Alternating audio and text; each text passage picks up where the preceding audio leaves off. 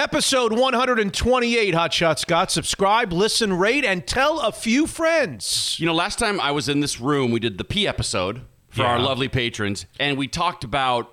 The new studio. Yeah, but we also talked about me throwing myself out that window because of how many views and likes people are getting, and we just came to the conclusion maybe we're not as talented as we think.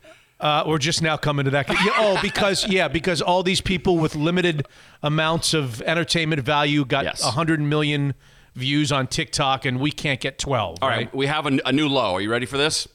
I was sitting in my office and my Gmail was on one screen. It's really bright. I was like, I Yeah. want a way to darken that. I probably could have just hit the power button. So, but I went to YouTube. I was like, there's got to be like a just a black screen that I can put up there. Oh, there is. Uh, it's a 24 hour video of 4K darkness. I don't know what that means. No audio, nothing. 11,582,000 views. So I- What, what, what was this for now? I guess I, I just wanted to dark out my screen because it was kind of bright and I was trying to watch something on the other one. It was just kind of Oh. bugging me. It was really Why don't you bright. put it to sleep or something? No. Yeah, I don't know. I just was like, Yeah. I need to find. But I've come to the conclusion people would rather watch and hear nothing than listen to us talk. I mean, and here's the kicker: the guy, the guy who oh, posted it wrote, "Hey, I'm back with a black screen, 14 hours and one minute." it's longer than my last one, but it's HD. Like many. Have a nice day, and thanks for the ad revenue.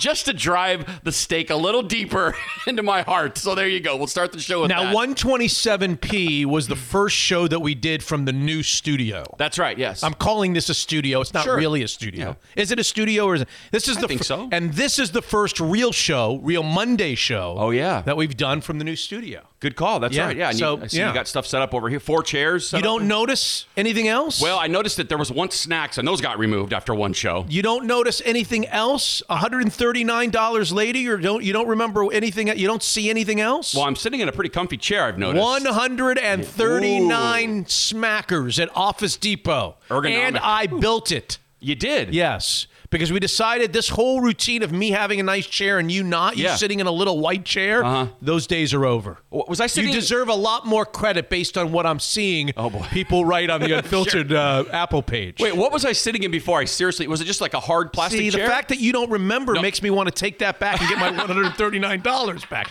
We now have matching chairs. I, I noticed two of them. Believe me, I noticed when I sat down. It's very, very. And it's, very wide and comfy, right? Did you have to throw in wide? I mean, is that the part you had to focus on? Yeah, it I got is. it wide for me too. Yeah. yeah. It's very Microsoft. It's very nice. Yeah. It's nice. very, very comfortable. I prefer a gaming chair. I would have liked to have been So asked. now but, we're you know. up- now we're upstairs in the house. Yeah. You don't have the heat factor. It's nice and cool and cli- you don't, I don't see you schwitzing Not yet. yet. Yeah, that's great. Yeah. So we got the new uh, the new studio, the new digs. Thank you. I'll send out a picture on Twitter at uh, Seattle underscore Mitch. That's not the dash. That's right. That's- yes, that's underscore. under- that's the underscore. We're recording earlier than normal, so I'm just Yeah, kind of curious what Sunday, yeah. what sort of brunch items I'll be enjoying throughout the show. Say, what, what have you prepared for us? Is there a quiche or something? I prepared raccoon. Where are we on raccoon? well, I did tell you. we have raccoons now. Well, you probably always did. You just happened to see one. I'm guessing, right? I mean, Uh, at least one, maybe two. I, I'm, We're watching them sleep in the tree now. oh really? Right outside in our backyard, we've got a little puppy. I don't know whether to be scared or worried about that. Where are you on raccoons? If Would I you like me to prepare you a little brunch fried raccoon? Yes, please. It's funny because you look at a raccoon and the, and the raccoon is sleeping up in the tree with its face facing me, and I look at the raccoon's face and I'm equally disgusted, and yet he's cute or she's cute. There's a cuteness Yeah, to him for sure. And a disgusting element. I'm not sure which one I'm. I don't know what's pulling at me more, the disgusting part or the cuteness. I love the opposable thumb. They have five fingers like humans. That's kind of weird too. So they're very good at opening lids and getting you know getting into stuff because they got that little thumb. I can spin a dreidel. That's right. They can easily. Yep. They can play craps up against the wall. Oh. Yeah.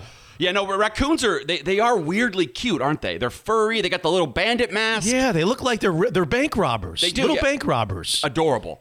But then if you see them gnash their teeth and their little claws, and yeah. I told you I got once chased. I once got chased at the KIRO Radio parking lot in downtown Seattle. Really? I think there was a mama that had babies, and You sure that wasn't Mike Salk? no, I'm not. As a matter of fact, that would mean he wants to interact with me. So I don't think it was him.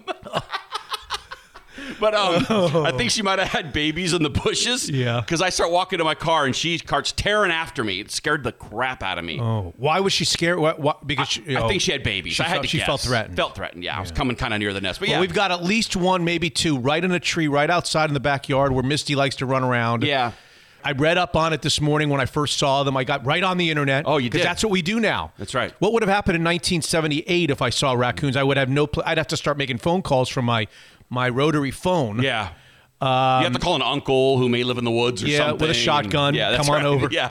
And what I've concluded from the articles that I've read online is that the raccoon is of no particular danger to your dog unless the dog corners the raccoon and the raccoon doesn't feel like it has any place to go. Mm. Right. Like if the raccoon comes out of the tree in the fenced in yard Yeah. and then Misty starts to chase the raccoon around and it's in a corner, it might fight back. Like most animals would. Like most humans Like you would. yeah, exactly. Like who wouldn't if you're stuck in a corner? Yeah, I, I don't know raccoons to kill cats and dogs. I don't No. Nah, I don't think that's really I am thing. creeped out that it's out there though. oh, you are. Yeah, I don't know. Cute, but gross. Right.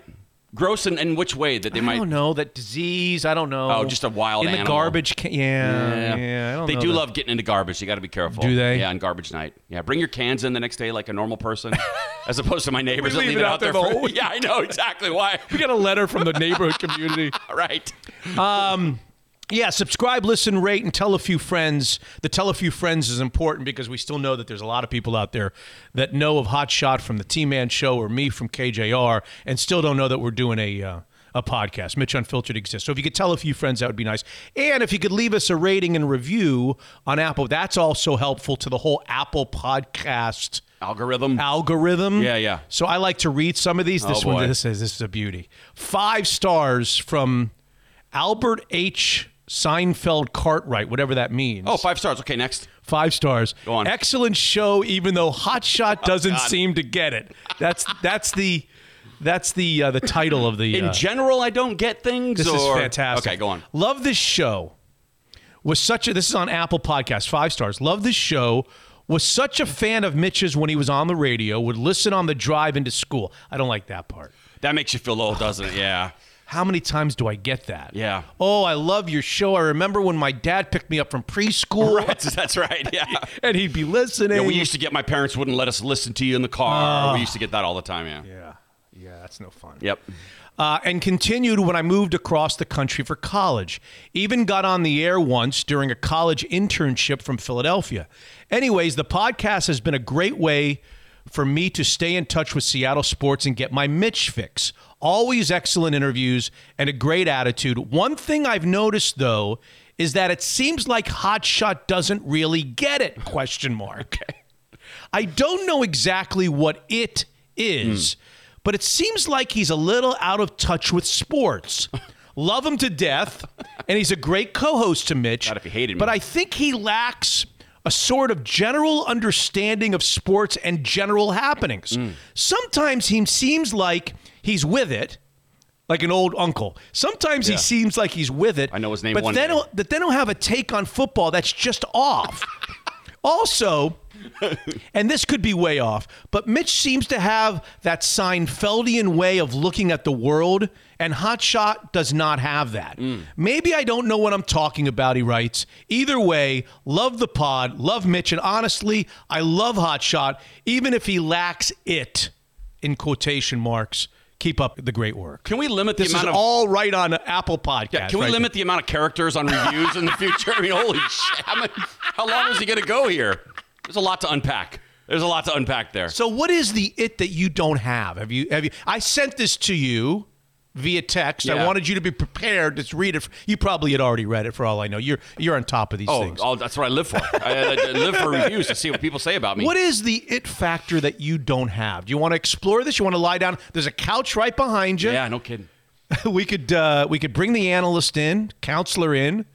What is it that you're lacking, Hotshot? He- What's the it? Well, I can't decide. Is he talking about like my my sports knowledge? It. Well, I thought that's what he was talking about, and then he went uh, he went off on a on a tangent. The way I look at the world versus the way you look at the world. Yeah. that you don't have the it factor. Uh.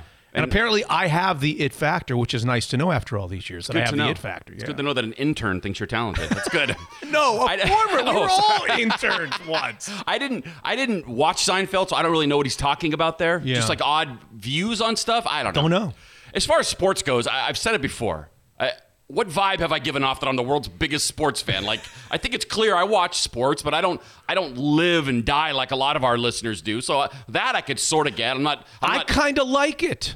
Well. I kind of like the. I mean, if you gave me the choice, I suppose if you gave me the choice of having somebody that was really sports centric and really knew more than I know, Like and Wink, more for than instance, our old producer Wink, he loves it he, every day. If he was sitting here, he'd be correcting you nonstop. It'd be, a, you know, I just yeah, I like I like but- I like the fact that you like it, but maybe you don't throw yourself into it as much as maybe I do or our audience does. That brings a different kind of right. Personality, and here I am defending you, but it brings a, a, a different kind of personality to the to the show. I mean, there was a time in my life when I liked sports as much as anyone. Like there weren't many Yeah. people who liked it more than me. And Yeah. then I, I wrote down a list of seven. I think I came up with seven reasons why I don't really watch sports like I used really to. I the seven reasons Hotshot Yeah. Scott doesn't like sports as it- much as he used to. seven or eight, but I, I won't bore Really? everyone with them. But I definitely don't watch like I used to. There's no question. What happened?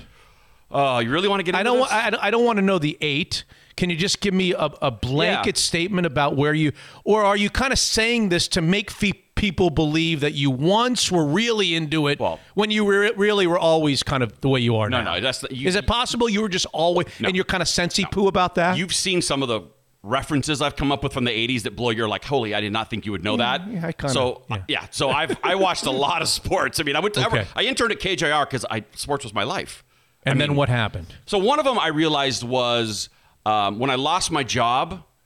Which job did you? Which job are we talking about? The Microsoft job? The Uh, well, when which, I- job, which job? The exactly, it's Yeah. been a the McDonald's list. The McDonald's job for eating the McNuggets. What? What? Which job? when I left KJR Yeah. and I was unemployed, Yeah. sports kind of had to take a back burner. I kind of had to focus on my Other stuff. on my team and Yeah. how I'm supposed to provide for a family. Yeah. So I kind of, you know, I just it just kind of took a back burner. And even before that, when the Sonics left, that really was like, okay, wh- why am I so invested in this?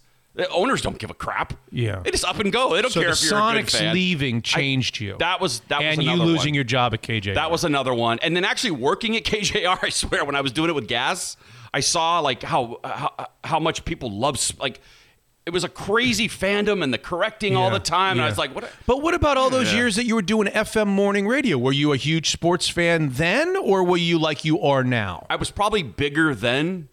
But I, again, I, I can't sit and watch it all day long. I mean, I was No. you know getting up early, No. and uh, we were we weren't talking sports all day, so that that's part of it too. When I started doing ten years on an FM show, so yeah, there's a bunch of reasons. So yeah, I, I don't think I've ever said, I don't think I've ever said I'm the world's biggest sports fan, right? I mean, you never thought that when I started sitting here. No, yeah, no, I I never thought that ever. Come on now, there was a time. No, There was a time. no. I've always viewed you as a as a sports as a normal dude who likes sports. Okay. okay. Let's let's classify it that way. always though, even when I- always, always. Now I may be wrong. I'm not saying I was right. I, I'm not saying I was right. Yeah. But I, you know, there are certain people I view as. Yeah, by the way, by the way, there are a lot of people, maybe even in our audience, or people who refuse to listen to this podcast, that would s- what, would think of me that way. Hmm. I got that for twenty something years because I was the guy who would talk about other stuff Oh. on KJR, which would annoy people, and for some, that would be an indication, an indicator that Mitch really isn't into sports like Furness is or like Softy is. yeah, yeah, okay, yeah, And, and and so you know, I, I always kind of bristle at that because I think I, I follow it probably more than all those guys combined. At least I have over the years. Yeah, yeah. But just because I tend to want to talk about other things, that seems to be that. Oh, there you go. There, there there's the sign. Yeah. Mitch doesn't know about sports as much as the other people.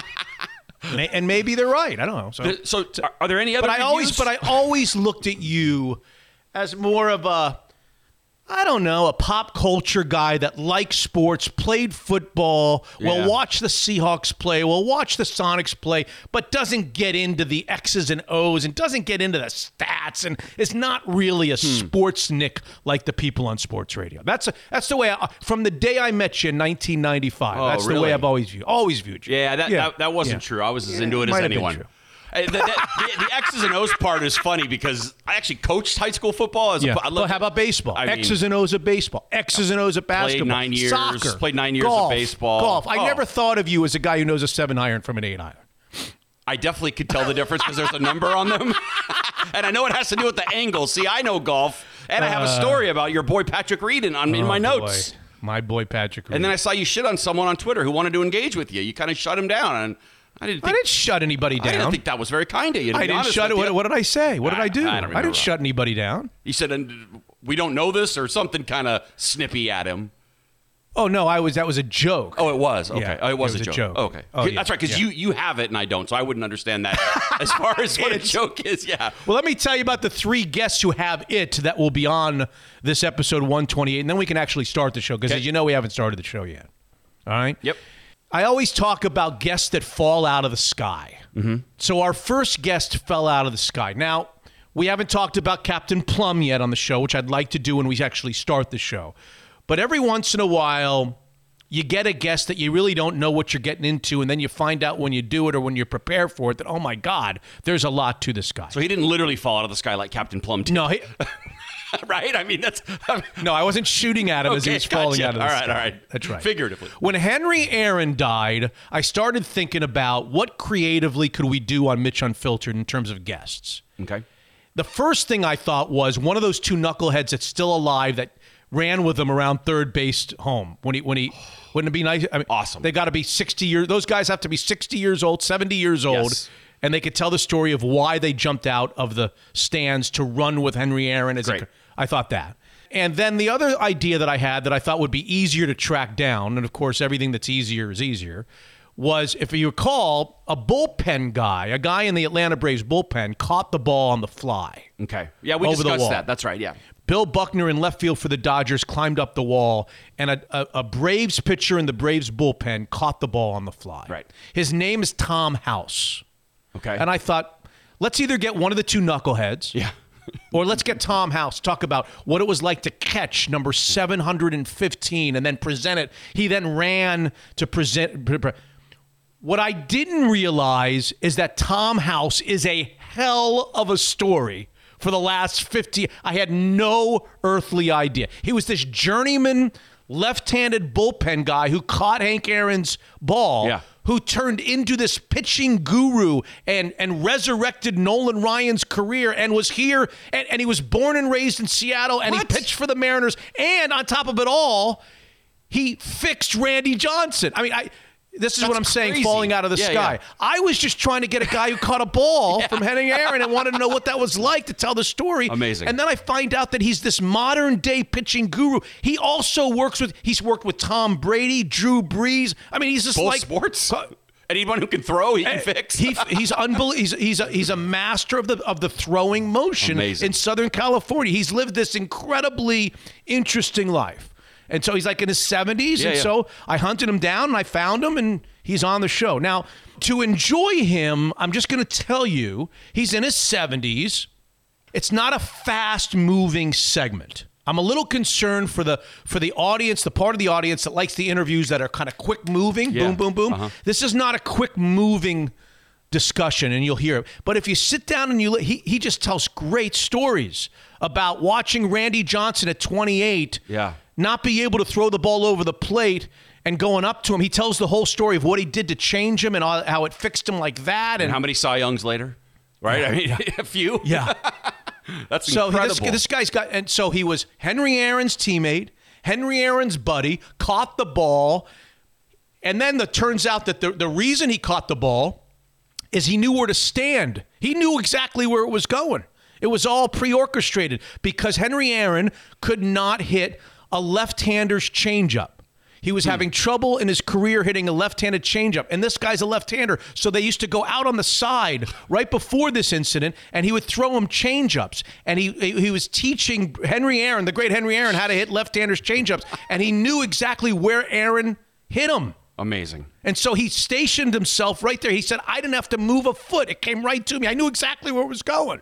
That's It's it's, it's crazy. crazy. The, the whole interview is crazy. I, I of all the things you've said, I can't believe that he didn't just pocket the ball and try to sneak out of the stadium to go sell it for a He's couple going to tell you why. Oh, good. Okay. Yeah, yeah. And what he got for it. Oh, all right. He got something for the He ball. did. Okay, good. He got Yeah, yeah. a little something. It was very nice of him just to give it back. So I'm glad he so got a little Tom something. House will be story number one. Can't wait. Story number two is the Pac-12 needs a new commissioner. They do. And there's been a name that's interesting that's floating around. You know what that name is? Well, do- Not only do I know, but if he happens to take this job or he's offered it, I'm going to ask him for a job because I'm unemployed still. I thought I'm unemployed too. Aren't I unemployed too? Are you going to sit in an office for nine hours at a desk? I don't see it. Yeah, you're not. Rick Neuheisel's name has now started to surface as a potential candidate for Pac-12 commissioner. Yes. But Rick Neuheisel's kind of a different would be a different candidate. Normally, those guys are former athletic directors. He's not a former athletic director. So, Rich Pac 12 history. oh yeah, Yeah, yeah. Played, coached. oh yeah, yeah, yeah. yeah, yeah. Huge Pac-12 history. So I figured let's get Rick Neuheisel on and ask him the question right directly. A, do you want the job? And B, would they want you? And would you be good for the job? Yeah. And I got him on and answer. He's answered all the questions. I can't wait for my fu- my future boss. Can't wait to hear what he says. Rick Neuheisel on whether he wants to be Pac-12 commissioner or not. And then I just figured we need. Now this is a this is kind of interesting because I reached out to our executive producer Steve Dion I've heard of it. about the idea of doing on episode 128 a segment on GameStop. Right. Is there a bigger story in the world? Forget sports. Is there a bigger story right now in the world than the Wall Street shenanigans surrounding GameStop and shorting uh, stocks, short and, squeeze. and the short squeeze yeah. and Robinhood? and- Oh, is there a- banners are flying Is there a the bigger story right now? So I reach out to, to Steve without you knowing. I reach out to Steve and say, "Don't we need to? Shouldn't we do?" And he immediately poo-poos the idea. Nobody's interested. What? Really? Yeah, and I, I'm like, wait a second. The whole world is interested in this. He's like, no, no, no. Either people don't understand eh, understand it, and it goes in in one ear and out the other, Okay. or the people who do understand it, they don't care. he immediately said, and I was like. Uh, should I just take Steve Dion's word for it, or should I ask Scott? Oh, so then I go over to the other texting thread where you're on it, and I said, "Give me an idea," without telling you that he had said this and I had said that, and you immediately said, "Of course, Yeah. Of course." To me, I mean, at least in my It's a world. no-brainer, right? Yeah, I thought, yeah. You said you have, uh, you know, ten dipshits that you. That, you I'm on a text thread with like 10 dipshit high school friends, and that's all they're talking about. It's driving me crazy. Robinhood and this. And Yeah. Yeah. It's, GameStop. Uh, you go on TMZ, there's like 10 stories. Uh, you, you know, the, you know the big bull in Manhattan's financial district out front? Yeah. That's covered in a tarp now because they don't want it to get damaged. I have another story about a banner that flew. It, yeah, it's everywhere. So I was like, of course. Let's so I invited uh, Jeff Dicks, uh, one of the one of the partners at Evergreen Gavekal, our sponsor, our partner, uh, on the country's biggest story, the story of GameStop and hedge funds and what exactly He's going to explain exactly what's happening, why it's a phenomenon, why we've never seen it before. Yeah. My my favorite aspect to the story, real quickly, is this guy Ryan Cohen. So, so you're you're familiar with the story, right? That that all these guys on Reddit Uh-huh. have decided, guys and gals decided to to manipulate the stock, and the price went way up after everybody thought it was just going to go out of business. Yep. These little GameStop stores, right?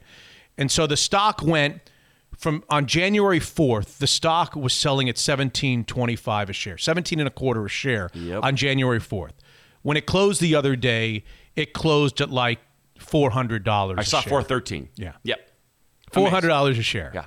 So this guy named Ryan Cohen is a Canadian dude, 34 years old, who founded something called Chewy.com. Do you know Chewy.com? If you're a dog owner, you If know. you're a pet owner, you know Chewy.com. You do, right? yes. C H E W Y.com, where you can uh, online buy all your animal needs, whatever Got a you new got. leash at the house Anything you need for your from it. raccoon in the back, anything. That's right. Raccoon leashes are He great. founded that. oh, wow. And then he sold it and he made close to a billion dollars on Chewy.com. He's 34 years old. So in December, this guy, Ryan Cohen, who had just sold Chewy.com, decided to make a huge investment in GameStop because he felt like it was a misguided company that was going down the toilet. Yeah. He bought the stock really in, in December. He bought $76 million worth of stock I didn't want to hear to this. become the biggest shareholder anywhere of GameStop. He he bought 9 million shares of GameStop and he did it because he wanted to try to help them reinvent the business and turn it around and be, make it more of an online business and stop selling games in stores. Kids don't want games in stores anymore. They just download them. On, it- it- Right. he was going to help them re redo the business. So he bought 9 million shares. Not the worst idea because clearly video games aren't going anywhere. Right. So Just the manner in which we there. buy them. That's right. That's exactly right. right. That's, That's why blockbusters go out of business, but Netflix thrives. so 34 year old Ryan Cohen, who had already made close to a billion dollars on Chewy.com, is that window unlocked? I don't want to hear this number. I don't want to hear it. bought 9 million Yeah, shares yeah. for 76 million. As of Friday, his 76 million dollar investment is 3 billion dollars. Yeah, there you go. 34 years old. There you go.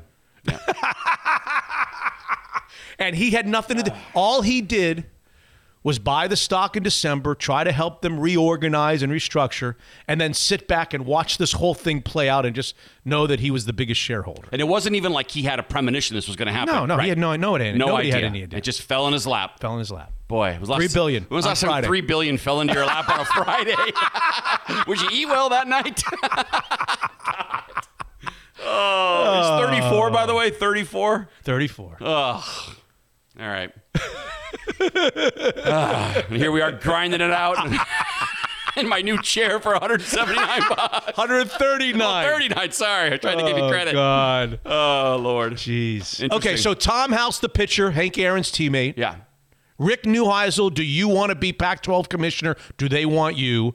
And Jeff Dicks of Evergreen Gavekal on the fascination of short squeezing and GameStop and all the shenanigans on Wall Street over the last couple of weeks. And Steve wanted no part of this story. Thought it was a bad idea. I, mean, I don't know. He does a great job. That's not me telling him how to do his job, but I think he was he missed that one. I think he missed it. Hotshot, finally some good news from Daniel's Broiler. Dining rooms are now open again. South Lake Union, Leschi, and Bellevue Place locations, 25% capacity, but I can assure you that the Schwartz family taking every precaution necessary for all of us to return safely. Let's catch up on those special occasions at Daniel's Broiler a world class steakhouse. The Kirkland office at Guild Mortgage with 30 year fixed rates in the twos. More and more unfiltered listeners are spending a few minutes with Jordan Flowers on the phone or a member of his team. It's all it takes to find out the incredible monthly savings of a refinance. Available to you at 425 250 3150, the Kirkland office of Guild Mortgage. Evergreen Gavekal, tax advisors, certified financial planners, experienced portfolio managers, all working together to bring retirement planning, taxes, and investments under one roof. EvergreenGK.com, more than just a financial advisor. Evergreen is everything wealth. 18 locations of Zeke's Pizza now await you. Their dining rooms are open at 25%. The newest is in Kenmore near City Hall. If you're still a bit gun shy, download the Zeke's Pizza app, order online. Some fabulous pizza and beer will be at your door in no time. Episode 128, it's a good one. It starts right now. Unfiltered. Young, young guy, Shane Waldron, passing game coordinator for Sean McVay. And there's lots of good news and lots of bad news. Good news is he's been around the genius Sean McVay for five or however many years. Okay. That's good news. The bad news is Jared Goff is essentially what he accomplished. Unfiltered. If you are a wagering type, you can get the Chiefs minus three points against Tom Brady. Mahomes minus three or Brady plus three with an over under of 55. See, this is the problem. The public loves the favorite and the over, favorite and the over, Yeah. favorite and the over. And now here I am going favorite and the over. Mitch is unfiltered.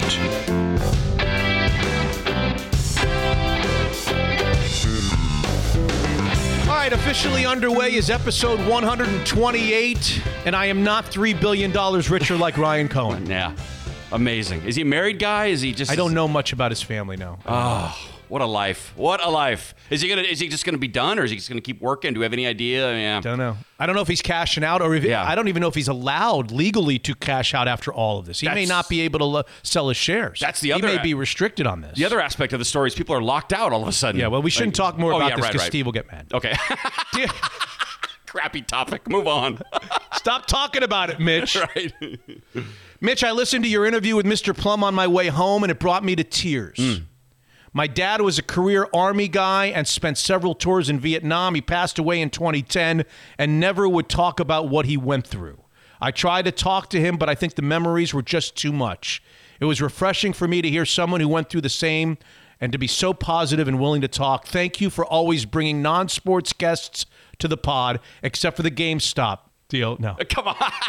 Longtime patron, Doug. My grandfather was in World War II, and, and my dad, when he, he he was like a teenager, he wanted to know about World War II. So he asked my grandpa, like, "What did you see?" You know, my grandpa he uh, he got sweat on his upper lip, went out and got a book about World War II and handed it to my dad, and that, that's their only conversation they ever had about it. So he too, like, Wow. couldn't couldn't talk about what he saw. I understand that. I mean. Got to be rough over there for those young guys and women seeing all that. All that. It's I, I'm tough. really glad that we had Charlie Plumb on. So am I. You mm-hmm. and I have you and I talked about it briefly on 127p. Yeah. You know, I don't have many regrets about KJR, about my 25 years or 22 years at KJR. Maybe the one obvious regret the way it ended. Yeah. But I go back and I, I, I wish I had done more interviews like the Charlie Plumb interview. Okay, I was on a sports radio station. You're And I- hamstrung. well, not really, because I w- they never really came to me and said, "Mitch, keep it to sports." Because I, as you could probably tell, I was the guy who who.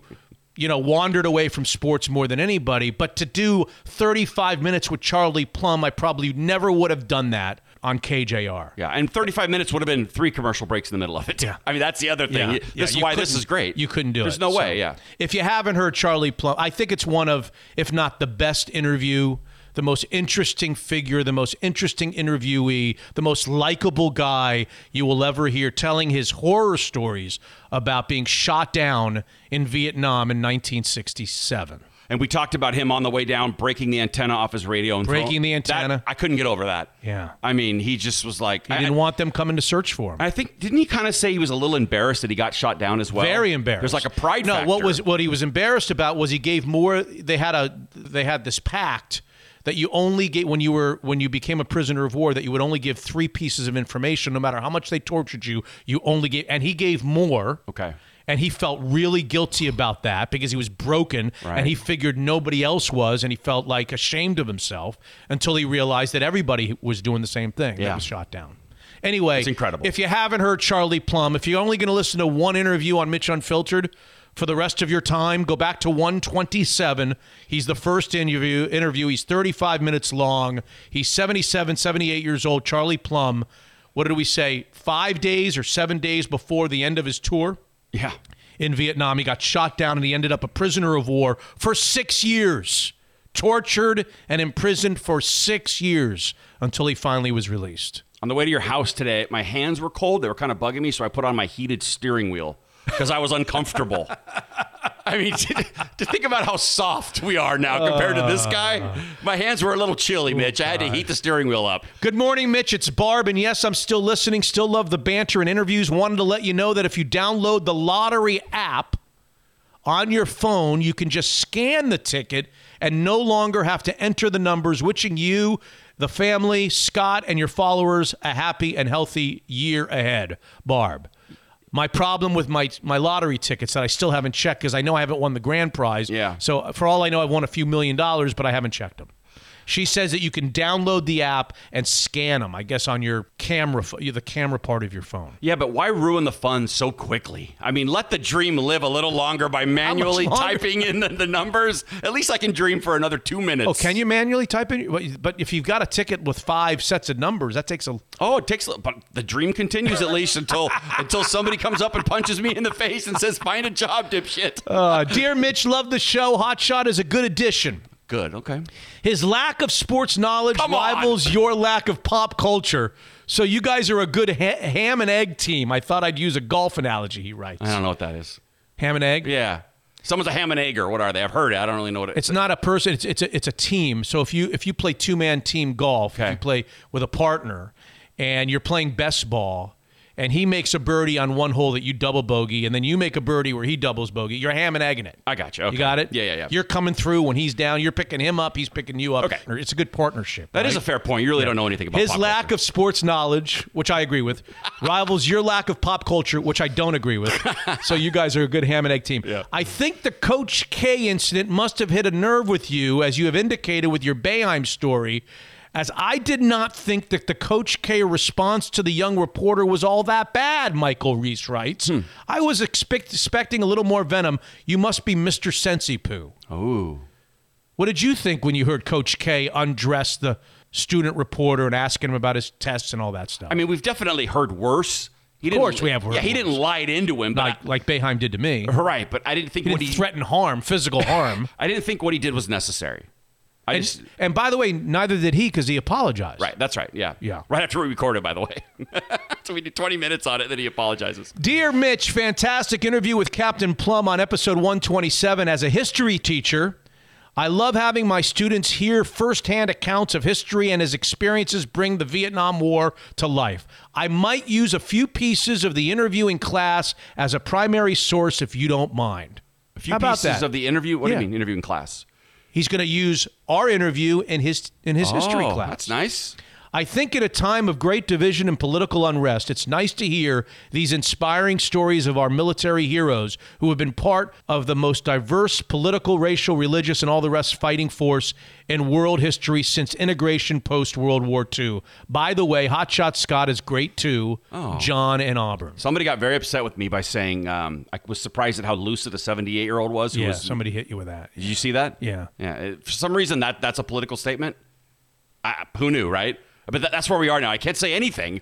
Wait, is it weird to think that a 78 year old could potentially lose his fastball a bit? I mean, people get older and they slow Yeah. down a bit. Yeah. Not the weirdest thing. Yeah. And all of a sudden, it's political because potentially he knows. Bad of you, Hotshot. Eventually, he knows who I voted for in the presidential election somehow. And oh, you'd vote for a guy who's going to be 80. T- it's like you can't say anything anymore. this guy's right. We are this weird divide. Jesus. I thought it's pretty cool that a history teacher would is use cool. Mitch Unf- would use a podcast that's listened to by about eight people. Uh-huh, yeah. In his, it's going to triple our audience. Do we get credit? I want credit for all those kids in Every that kid has to hit play. Yes. Yeah, I agree with you on that one. Yeah. All these things are at home assignments. You've got to listen. I would say to John, please make sure send out the link that Yep. each kid has to hit play and listen to the interview. In fact, I want John. You said. Yeah, I think it's John. yeah, I, I want him to stand by each kid in, in his class to ensure that they John hit and play. I- you don't can't you can't be trusting these high schoolers. You know that as well as anyone. In fact, I think it would be important for their parents to listen too, don't you? I also agree. Yes. What's going on in the world of sports? Well, we've got a Super Bowl coming up. The Chiefs are three point favorites, and the over under is 56 and a half. Will you bet on the Super Bowl? Will you find somewhere to bet on the Super Bowl? Wasn't it three and a half at one point? I think it opened at three and a half for a second, and then a Nevada, a Nevada, I should say, Nevada bettor placed a 2.3 million dollar wager, one bettor on the Bucks plus three and a half, and I think it moved to three, and I think it sits at three right now with an over under of 56 and a half. Thanks, Mayweather. I'm sure it was him. He's always in there bet- betting large amounts of cash in Las Vegas. Are you going to bet? Will you find a way to bet the game, or will you have no money on the game on Sunday? Well, I've I've sort of retired from sports gambling, and I Yeah. found that it kind of ruins my enjoyment of the game if my if I'm losing my bet. Right. So I so of you enjoy the game more without a bet than you do with. See, I'm the exact opposite. yeah, I it, it ruins it for me. Not I to, much more enjoy a game that I have some money on than a game that I don't. If it doesn't involve any of my favorite teams, I am much more hmm. involved. Oh yeah. Well, I'm more involved. Yeah, I'm Yeah. sitting there sweating it out, but I don't know what kind of message it sends that I'm spending my unemployment money on sports betting. I don't know if that's the right message to send around the house, so I'll probably pass. Well, I'm year. betting the Chiefs. Still, you liked them a week ago, so you're you're still there, huh? you know, I don't even know that I like them all that much. Okay. I can't imagine a three point game involving Pat Mahomes where I bet the other side. I know Tom Brady. I know it's Tom Brady. Yeah. But for me, a game that involves the Chiefs these days, that's a three point spread. I've got two choices. I either bet the Chiefs or I don't bet the game. I can't. I'm not going to take three points with a team again, and that doesn't mean that they're going to cover. I don't know. Maybe they won't cover it. Maybe they will. Maybe the 2.3 million dollar bettor knows more knows more than I do. I, I'm betting the Chiefs. They were 14 and five in their 19 games last year against the spread. Okay. The year they won the Super Bowl, they were 14 and 5. This year, they have played 18 games. They are 8 and 10 hmm. against the spread. In fact, here's a little known fact. In their last 8 games that they've played, including the two playoff games, they've lost 7 of them. Against they're 1 and 7 hmm. in their last 8 against the spread, which I had no idea. So, they are no guarantee against the spread. In fact, the only game that I believe they won against the spread, they won by a half point in that in those eight games. Okay. And Tampa Bay is 11 and 8 in their 19 games against the spread. So The stats say, at least the spread says, that the Bucks have been more efficient against the spread than the Chiefs. But I just can't bet against Pat Mahomes. It's it's well, yeah. I that. just can't. And Tyreek Hill and Kelce and the whole. Cr- I just, I just I know. can't. It's a- I just can't. How about the big story of the Rams? Acquisition of Matthew Stafford, the NFC West hotshot, has a new quarterback, and his name is Matt Stafford. I was surprised at how many records he holds. I mean, not just for the Lions, but like fastest to thirty thousand. I mean, he was. I guess he just sort of lives in Detroit and just sort of dies in Detroit. No one really knows much about him. Correct. He's pretty damn good. He's viewed, I think, outside of Detroit as a loser. As a guy who puts up really big stats, but just as a loser, is not a winner, not a Tom Brady. And I don't know that that's fair. Yeah. And I don't know that. I think the Rams, I know they gave up a lot to get him. I need you to explain that to me in a bit. Well, we can do that. I mean, I think it's pretty easy to understand when you look closely at it what they did. I think they're substantially better now than they were 24 hours ago. Huh. And I think when you look at the Rams, at least from last year, I don't know who they lose in free agency this year, but when you look at the Rams, it's hard to find a lot of weaknesses outside of the quarterback position. yeah. I mean, they had a good run game for the most part, even though Todd Gurley was gone. They've got good wide receivers. They got good tight ends. They got an unbelievable all world defense, the number one defense in the league. I think it was pretty clear that the only thing that was holding them back was their quarterback position. Yeah. Apparently. And now they, they put together now they put together a trade bringing in a quarterback who's accomplished. He can make all the throws. Yeah, he's not young, but yeah, they gave up a lot for him. I don't know. The Rams with Matt Stafford, I think that's a really good thing for them. Is this- and really bad for the rest of the division? Is this them saying, "Look, we got Jalen Ramsey, we got Aaron Donald, they're Right. in their prime. We got to we got to make a move." Is we that, got Cooper Kupp. We got Yeah. Robert Woods. Right. We got a good offensive line. Is that what this is? Like, Yeah, we're, we're a quarterback closing. away. Yeah.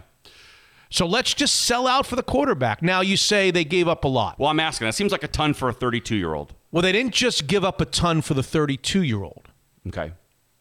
They gave up a ton for the 32 year old and the right to rid themselves of the contract of Jared Goff. Okay. A lot of people who are in, on social media are saying, if from Matt Stafford you got two first rounders and a third and whatever, how much you going to get for Deshaun Watson? Yeah. My other question. Well, I don't think those people are looking at it correctly. Okay. Had the Detroit Lions traded Matt Stafford to a team that had no quarterback, they would have gotten far less than they got from the Rams. I see. Yeah. Not having to pay that Jared Goff ridiculous. They got is- more from the Rams because they took Jared Goff. Does that make sense? Totally. Yep. So now my other question is Deshaun Watson. Does that what does this do to his price now? I don't think it does much to. I, a lot of people are, are equating the two and wondering. And Yeah. I, I, as I said, I think there's more about this. The part of this about taking on salary, I think, is a big issue here that doesn't exist with Deshaun Watson. I don't think it does much to Deshaun Watson. Okay. I think Deshaun Watson, in and of itself, and I've said this before, I believe will be the biggest blockbuster trade involving one player, hmm. one significant piece in the history of the NFL. He should be. Because never has a 25 year old Top. franchise face of the organization quarterback Yeah. ever been traded with a bunch of years left on his contract that by the way that contract is friendly comparatively speaking it's Right. friendly there has never been a quarterback that young and that accomplished with that many years to go in his prime Yeah. that's been traded right and I don't know that he'll be traded of course the coach says, well, he says, Deshaun Watson says, I want to be traded. He, he now has officially stated that. He hadn't up until, na- until recently.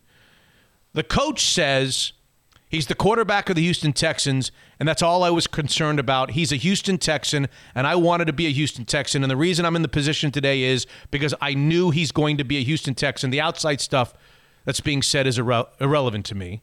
The new GM says we have zero interest in trading the player. We have a great plan, a great vision for him and for this team and his role on the team. We look forward to the opportunity to spend more time from from here on in this spring with him.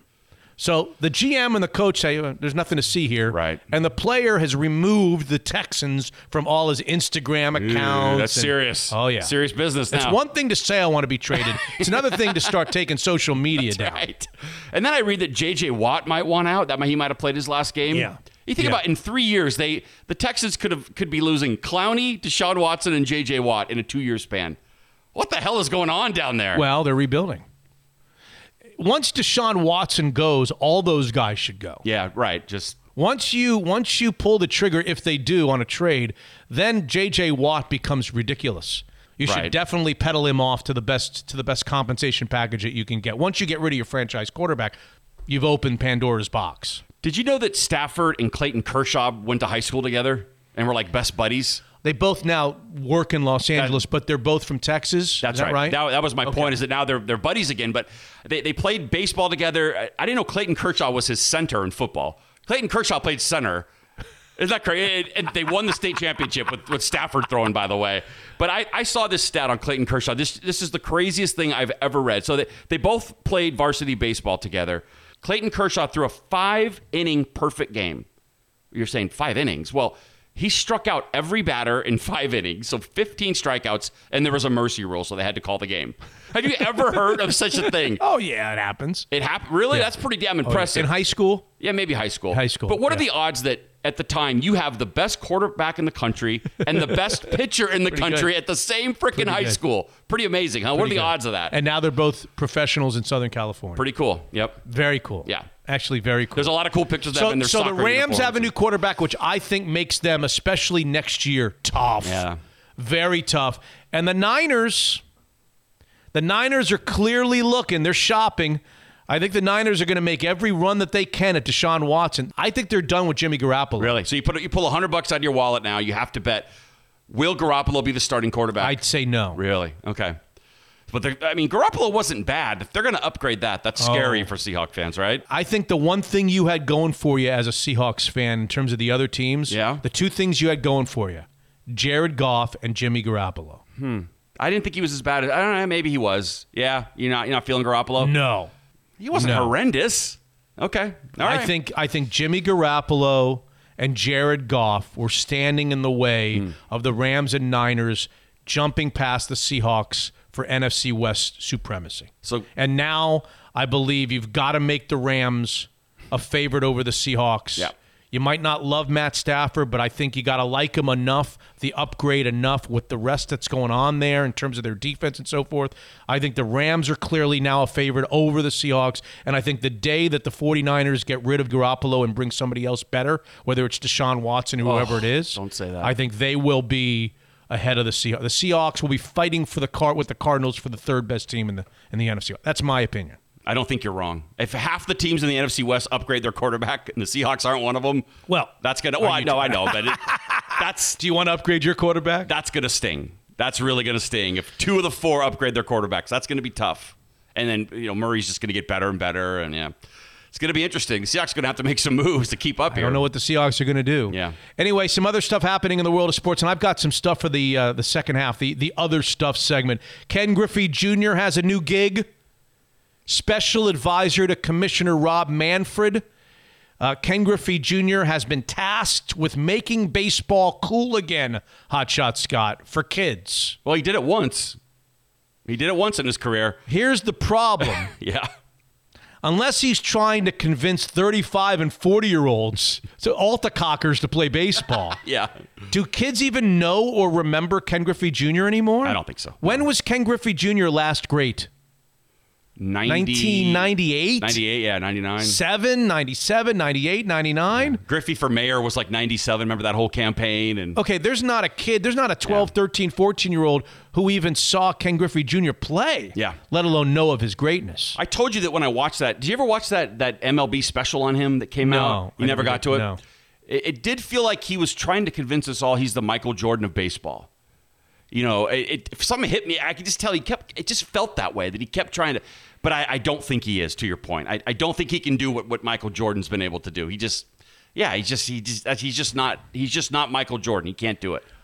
I mean, Jordan's everywhere. I don't have that big a problem remembering Ken Griffey Jr. as the Michael Jordan. Saying that Ken Griffey Jr. in his prime was the Michael Jordan of baseball, actually, I kind of like Well, you're- and agree with. but you're I looking just at don't know. I, don't- I don't know. I think what you're saying, and I'm agreeing with, is that Michael Jordan has transcended time. That no matter how much time has gone, even if kids have never seen Michael Jordan, don't remember Michael Jordan playing, Yeah. they know of the Michael Jordan brand. I mean, d- does Brett have anything with the little Jumpman logo on it? Any shorts or? Oh yeah, uh, tons of stuff. Right, he's 14. Yeah, 15, So he knows Jordan, and he's very familiar with Jordan. But I don't know that. Griffey hasn't done it. Swingman never caught on or whatever No. it's called, did it? No. Yeah. Jordan's been able to transcend, like you said, and Griffey just, as great as he was, he's just it hasn't been might able be to do it. When Ken Griffey Jr. stopped playing, he kind of wanted to disappear. He's kind of the type, the personality of I want to disappear for a while. Yeah. I'm done with the limelight. I'm done with the interviews. I'm done with baseball for a while. I just want to be a normal guy. I just want to live in some sort of anonymity. Uh-huh. Whereas Michael Jordan, because of the Nike and because of his ownership of the team and because of his comeback Right. and because of his, I mean, he, he's never left the limelight. Yeah, he's true. never wanted to leave the limelight. He's never left the limelight. Whereas Ken Griffey Jr. was this kind of withdrawn guy who was kind of, you almost felt like he was kind of forced into it. yeah. It was always forced upon him, and that when he was done, he was ready to disappear for a while. hated the media. Yeah. So I think there's a lot Yeah, of that okay. too. We, I don't know. I People. Mariner fans. I'm making that up, but Mariner fans, they they go so hard at A Rod for leaving, but you don't hear a lot about the way Griffey. Griffey forced his way out of Seattle. You know what I'm, you remember Oh, that? yeah. I mean, yeah, you were doing it. No, but, I don't remember Well, that. it doesn't seem like a lot of Mariner fans do because they, they look at Griffey Well, like he's that's the bec- second coming. that's because I think Ken Griffey Jr. did a lot more here than Alex Rodriguez did, For I mean, just stats wise, or for the city. everything wise. Okay. I mean, I think he was the chosen one here. I mean, he wa- he was baseball in Seattle. I mean, he grew up in under our own eyes. So I think they were willing to pardon him a lot more than they were willing to pardon A Rod. A Rod. And then the other thing is, is that remember, A Rod, as you and I would have also Yep. left for the money. That's right. That's Ju- part of it. Though. Who can Junior begrudge never him? left for the money. Junior always left because it was t- he wanted to go home to Cincinnati, or he's tired of playing at Seattle. Yeah. I think there's a difference between leaving for the contract and just leaving because you think your time has come in that particular city, which is what the way I got got it. I, I think that Ken Griffey Jr. will always get a break for that. But he, always a break. he didn't just say my contract's up, I'm leaving. He forced his way out. Oh, there's no question he forces. Right. So to me, it's a little different than just saying, I'm going to he try did, something different. But what he did for the organization and what he accomplished as a young man and as he grew up, I think was way was 20 20 fold more than what Alex did. Now Alex had 3 or 4 incredible years here, don't get me wrong. Yeah. But he he didn't have a Griffey presence in Seattle. Yeah. Never. But A-Rod left for that contract that you said any one of us would have left for. Every Everyone begrudges him for leaving. Every one of us would have left. It was like an, an extra 70 million or like, No, it was like 150 million. oh, was it? Was, Oh, yeah. Okay. Oh, yeah. Crazy. Oh yeah, I think that the Mariners were like were under hundred million. if Oh, I'm not okay. mistaken. I I think had it, that wrong. I think the deal that he signed was two fifty two. that sounds right. Yeah. yeah. Oh yeah. And everyone begrudges There him. is not one person who called and hated on Alex Rodriguez that wouldn't have done the exact same thing as Alex. exactly. And I looked down. Exact same thing as Alex Rodriguez. By the way, but I'm it was look- still fun to hate him. I'm looking at my shorts and I got a little Jumpman logo. I'm wearing mm-hmm. Jordan. Jordan. Sure He, you are. he hasn't played in 25 years, and yet he's everywhere still. Jordan. It's crazy. All right, let's do the three interviews and come back. I got a good flurry of stuff for the other stuff segment too with you. Have you heard Nick Saban? Have you seen the Nick Saban video that got out that leaked? I don't think so. Yeah. You're more of the Pamela Anderson Oh, video that leaks. all day long. Yeah. this is betcha. not that kind of Nick Saban video. That type of video didn't leak. okay. But what did leak, I don't know if you've seen this, and I'll play the audio. He was doing a Zoom in 2020, 2021 with a recruit. All right. He was doing his recruiting and he didn't want to fly to the recruit. I guess maybe he had COVID or it just oh. wasn't it. You weren't able to go to, to recruits. Oh. He's had it twice, so yeah, maybe he should twice. stay home. What leaked was a Zoom that he was doing with the family of a recruit. Did we have it? I have it. I can't wait to hear. I, It's great. okay. Just listening to him. Let me tell you something. You're going to listen to this in the other stuff segment, and you're going to be like, "Where do I sign? I'm ready to play for Alabama right now." Okay. Yeah. Then now it sort of makes sense You're, why you're gonna you're gonna listen to the audio of him selling Alabama to this recruit during COVID, and you're gonna say to yourself, "Why would anybody go anywhere other than Alabama after listening to this guy make his pitch?" Saban makes his pitch. It's beautiful. I can't I wait. Mean, it's beautiful. I love it. I'll do that in the other stuff segment. We'll do the three interviews and then that. Next up on Mitch Unfiltered, John Waterstrat, owner, Fireside Home Solutions. John, 2021 is going to be a better year for all of us.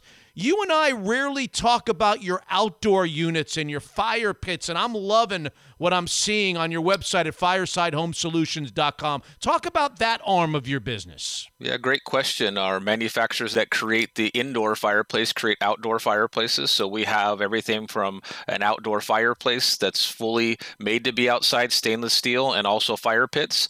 We can take that great gathering space that we have inside and create one outside. So again, on those cool spring and summer nights that you want to continue to spend some time with your friends, we can turn those fireplaces and keep everybody warm. What's the latest uh, on scheduling, delivery, installation timeframes on your end as we enter the new year, John? Great question, Mitch. Uh, we've been very blessed with great manufacturers. They've held steady to their uh, schedule. We're still able to install units between three to four weeks, so not too late to buy. We still have this cold January snap that we're going through in February.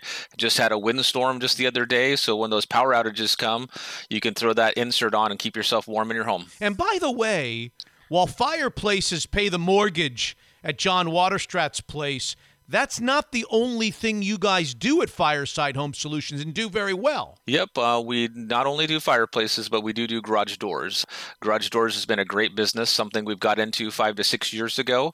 Again, it's a very complementary business. And when we design indoor spaces, now we can take the outdoor of your house. A garage door makes up about 30 to 40% of your home. On the front view, we can change that up for you, give you a traditional look, modern look. We can install it design it, and then same thing as our fireplaces, we can service it for life. So it's been a great business, and we just were able to do my uh, golf club at Linden and put all those doors in there. Nice. What would Mitch Unfiltered be without great partners like Fireside Home Solutions and John Waterstrat? Start your search for a fireplace or garage doors at firesidehomesolutions.com. Unfiltered.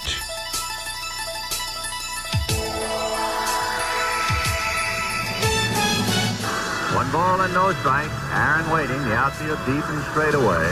Fastball is a high drive into the deep left center field. Buckner goes back to the fence. It is gone.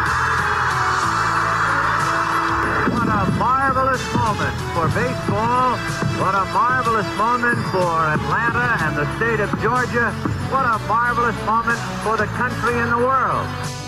Our next guest on Mitch Unfiltered has lived a very interesting life. What stories he has to tell. A solid bullpen pitcher in the 1970s, including, by the way, a last stint with our Seattle Mariners. Henry Aaron's teammate, who forever will be known as the man who caught number 715 on April 8, 1974, in the bullpen. His post playing days, even more intriguing. He's been called the father of modern day pitching mechanics, and now he's a big part of Team Mustard, which we'll talk about. In fact, he's gone on to work with countless NFL quarterbacks as well, including one that's playing a fairly big game coming up. Here's Tom House. How are you, Tom? Real good, Mitch. Boy, you've done your homework. You're not. Now, wait a second. You were you were born, Tom, and raised here in Seattle until the move to California at 13. How are those memories for you? Pretty good, actually. I, I have even even playing with the Mariners when we lost 100 plus games. I, I still have great memories about Seattle, so it's all good. Was it an easy move at 13? Um, well, you know what it's like being 13. Nothing's easy. Yeah. And as a 13 year old, you know, no teenage boy has a frontal cortex. So I think I think it was a little tougher on my parents than it was on me. Yeah. But it turned out to be a very positive move because the baseball was much better down here. I, I love the story that you've told. Your parents were not baseball people. What did they say to you when you came home to tell them that the, that you had thrown a no hitter? What was the reaction by mom and dad? So you've heard this. My mom, well, my dad said first, "That's great. What, what's a no hitter?" and my mom said, "Okay, that's good. Did you get an A in English?" Oh. so again, they they were supportive, but not really understanding of what you and I love, which is the sports the sports world. yeah. Teammate of Hank Aaron's for like three years, right, Tom? Actually, more than that. I, I had five and a half years in the big leagues with Atlanta. Yeah. And and three years in the minor leagues. Okay. So obviously, eight years total if you mix in spring trainings. But there, there were some pretty special years as I look back. Yeah.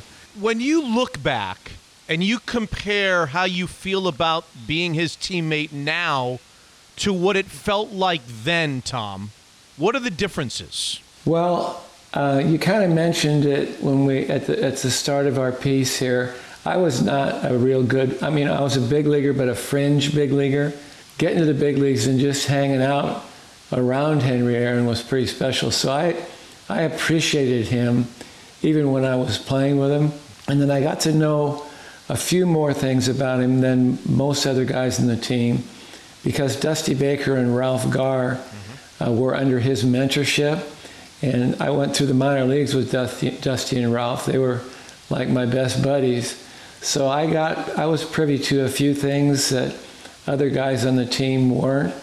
But, but overall, it was just a pleasure to be a quiet, quiet competence is, is what I remember the most about him. So you were Hank Aaron's teammate. Did all of his teammates, Tom, know what was going on outside the lines with the threats and the horrible treatment on the way to Babe Ruth's record, or were you sheltered from that? We were sheltered from it, Mitch, and the but we knew some things were up. All of a sudden, uh, Henry has a bodyguard, Calvin. Doesn't take much to put two and two together that for somebody to get a bodyguard, there had to be something going on. But we did not realize the depth or intensity mm-hmm. of what he was dealing with off the field. So, for the millionth time, I want you to walk us through the moment. I hope it's okay.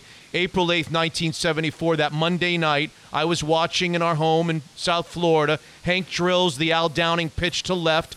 Bill Buckner goes back, climbs the fence, and and and there you are.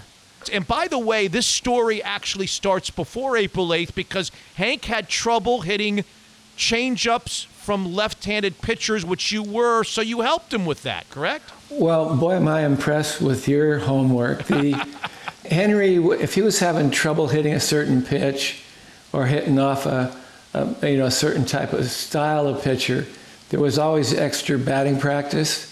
So uh, about probably seven, maybe eight times, I got to, to do one-on-one batting practice with Henry in West Palm in spring training and even during the season. So I knew for a fact, just after having thrown, you know, a thousand pitches to him, that fastballs away and changeups away from a left-handed pitcher when he went when he went deep, when he went long ball, they usually went to left center, not right down the line like most of his home runs did. So obviously, we had our territories. I'm sure you know. We, uh-huh. Every one of us bullpen guys had our little 10-yard territory uh-huh. that we agreed that we, we would respect if the ball was hit in that territory. And people talk about this great catch and whatever. If I would have stood still it would have hit me right in the forehead. you know. So, yeah, the, the idea was okay, it, I, I think it was a, a 2 1 or a 2 0 count. Yeah. And I'm thinking, Downing's got to get a strike, he's got to go away.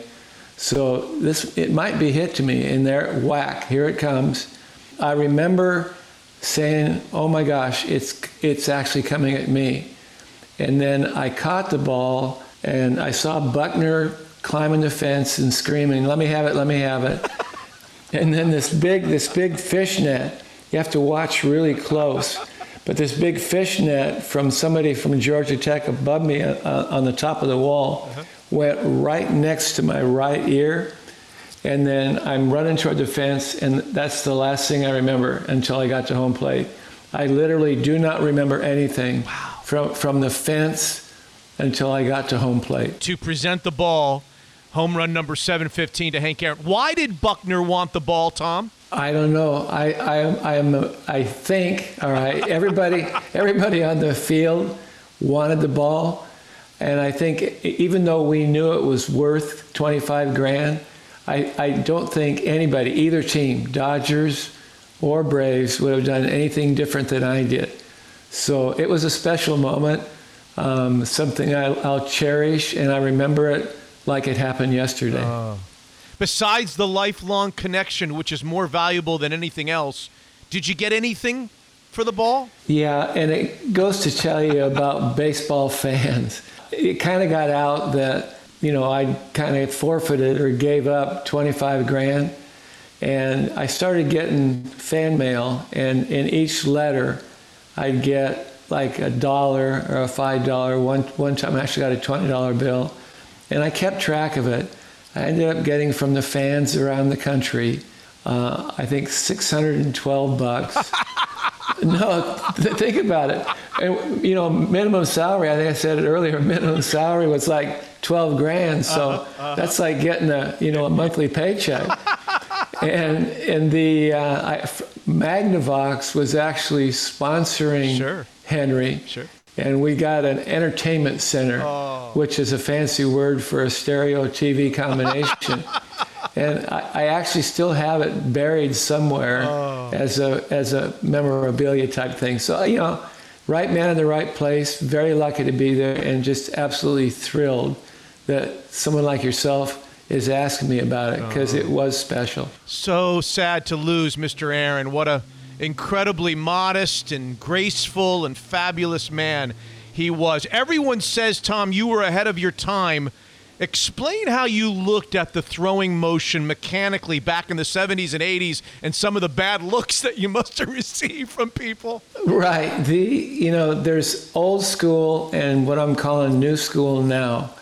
And old school literally um, was this is the way Babe Ruth did it, or this is the way, you know, whoever did it. So you're going to be taught the same way. It didn't take in any uh, indication for style or characteristics, characteristics of different pitchers.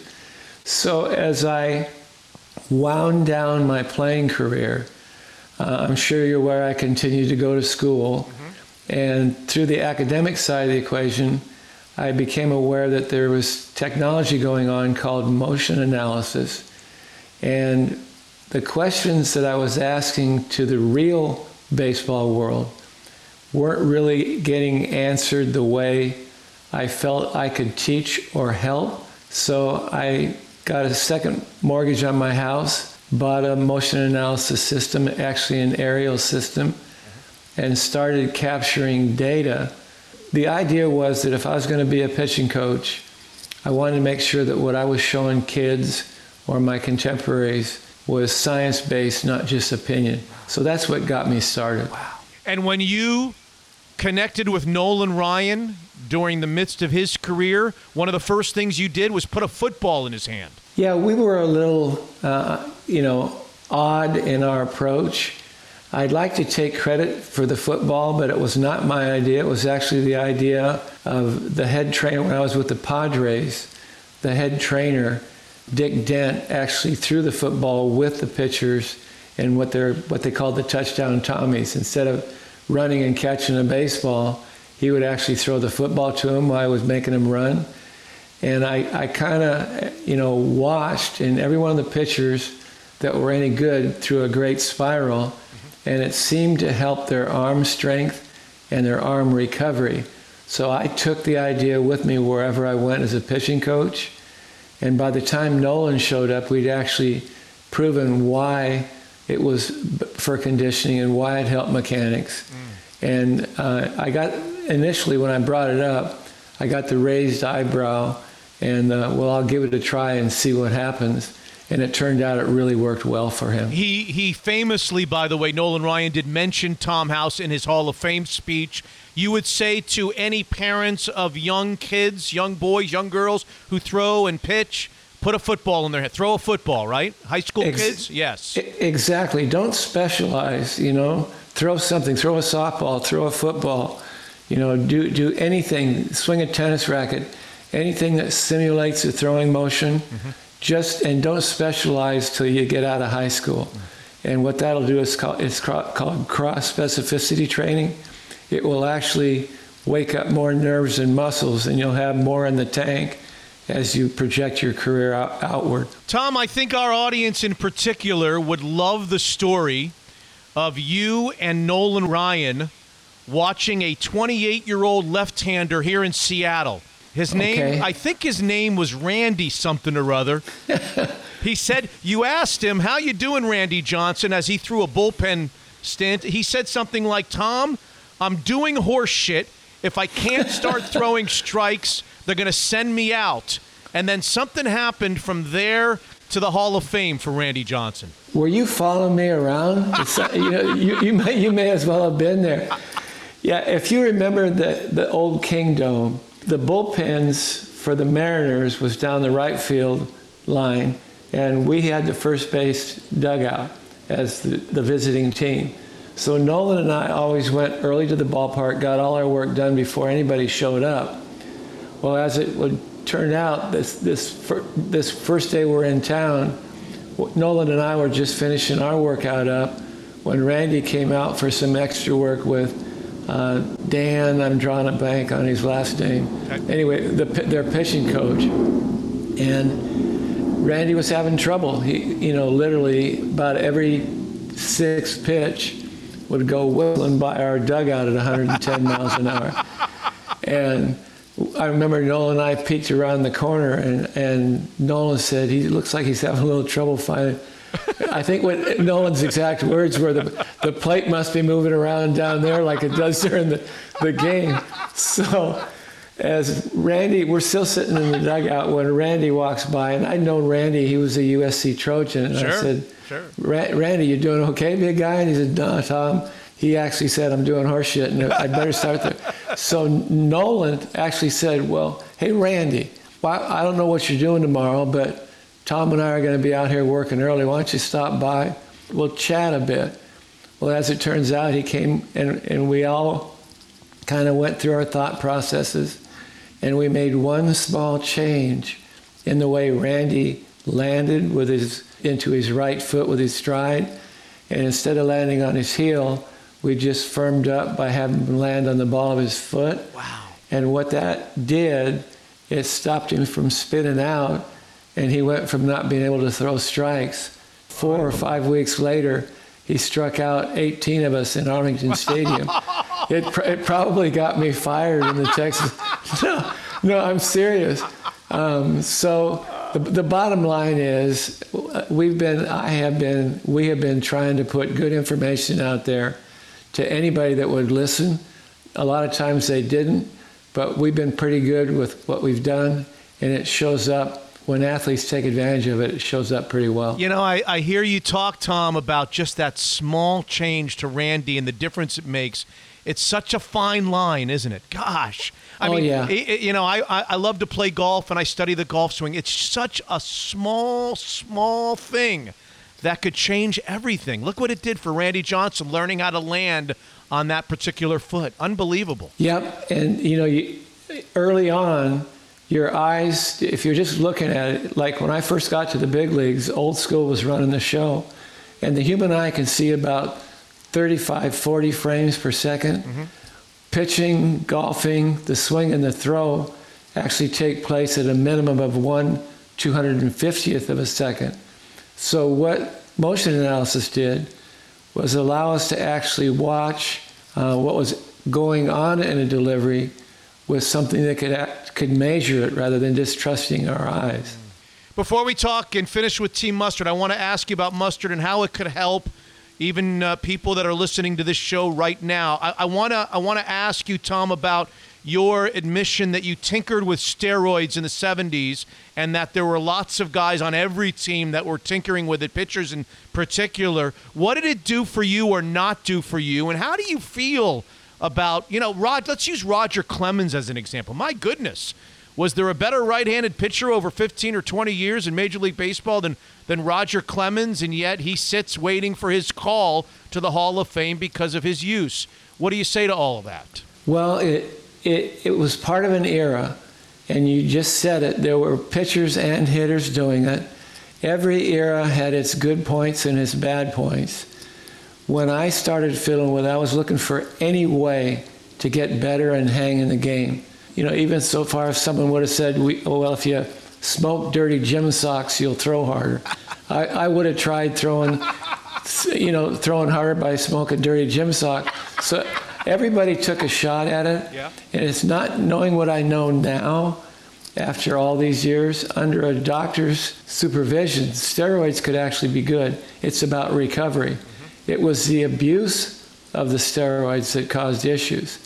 And I know there's sports writers and fans out there that will never forgive anybody that used steroids or admitted to using them.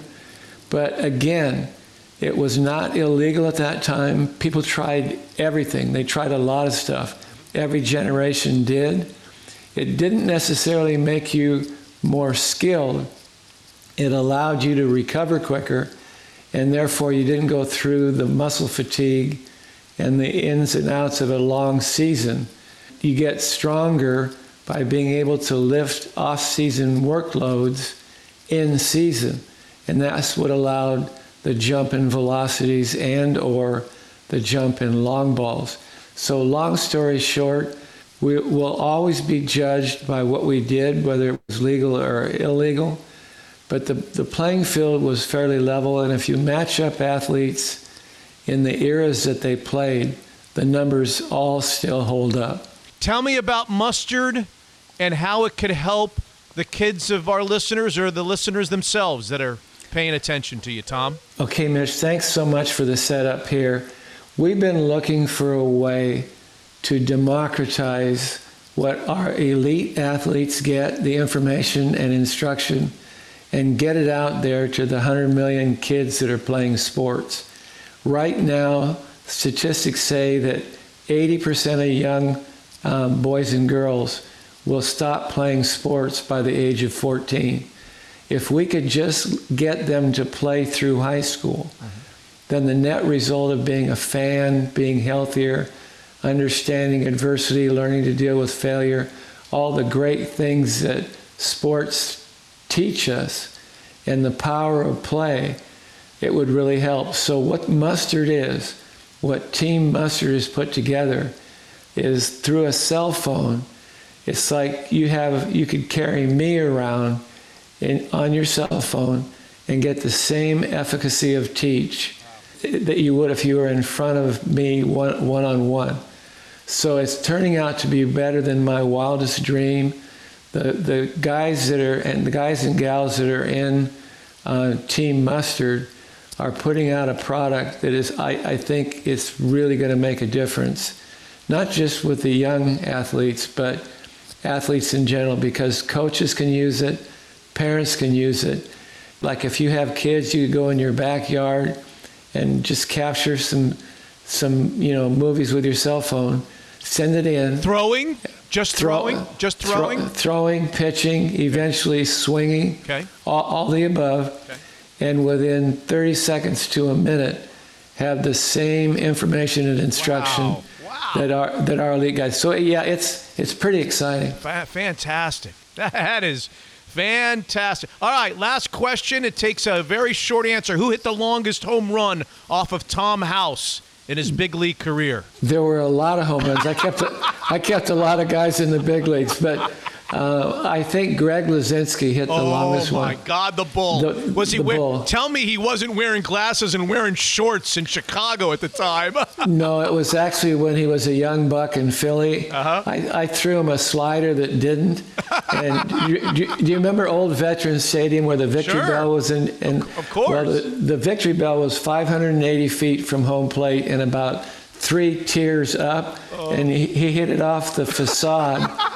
right, so literally Rowland Office was our center fielder. Sure. He didn't even he didn't even he didn't even watch it. he, he just kept looking toward home plate. So yeah, he hit the farthest one. Uh, it's terrific to catch up with you, Tom. As I said, uh, as a young boy who didn't have a baseball team in Florida growing up, the Braves were my team. They trained in Municipal Stadium. I listened to the guys, uh, and it was a little bit maybe after your day but uh, yeah, I watched. I listened. I, I, sat down in my my brother's room with his Panasonic radio way before WTBS, and I listened to the Braves lose a hundred game while the Mariners were losing hundred games in the American League. You guys were losing 100 games in the National League when I was listening. It, it tells you about what kind of pitcher I was and the staffs that I pitched on. But Mitch, I, I can't thank you enough for, uh, for bringing back the memories. Uh, I had this was a lot of fun. Thank you so much. Hey, look who's back with us on Mitch Unfiltered. It's Jordan Flowers of the Kirkland office of Guild Mortgage. Happy New Year, Jordan. Thanks for being back with us. Give us a quick market overview of your world in the mortgage business these days. Happy New Year, Mitch. Thank you. The market is incredibly hot. 2021 interest rates are still low, and people are taking advantage of interest rates in the twos still.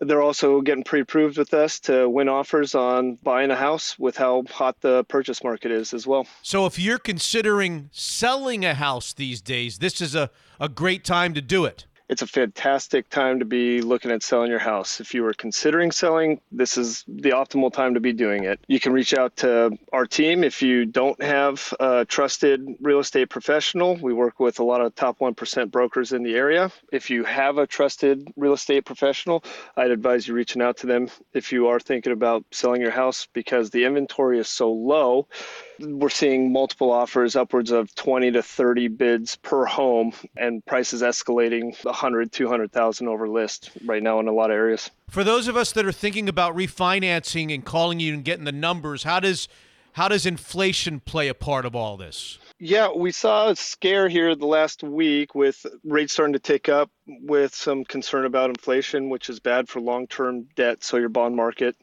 We've had a kind of stabilizing and rebound a little bit. Rates are still in the high twos, but if you were thinking about giving us a call and just seeing if any numbers work, now would be the time to do it. Five or eight minutes on a phone call with either Jordan or a member of his team.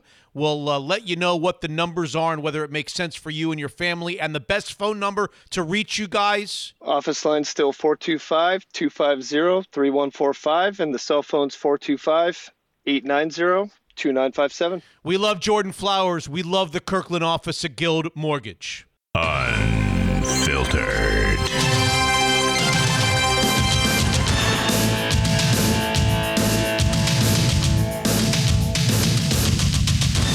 I just think we're going to be in for a showcase, you know, 54 49 type of game. Play action. Jones steps up right down the middle of the field. It's touchdown. A truly special performance by the Heisman Trophy winner.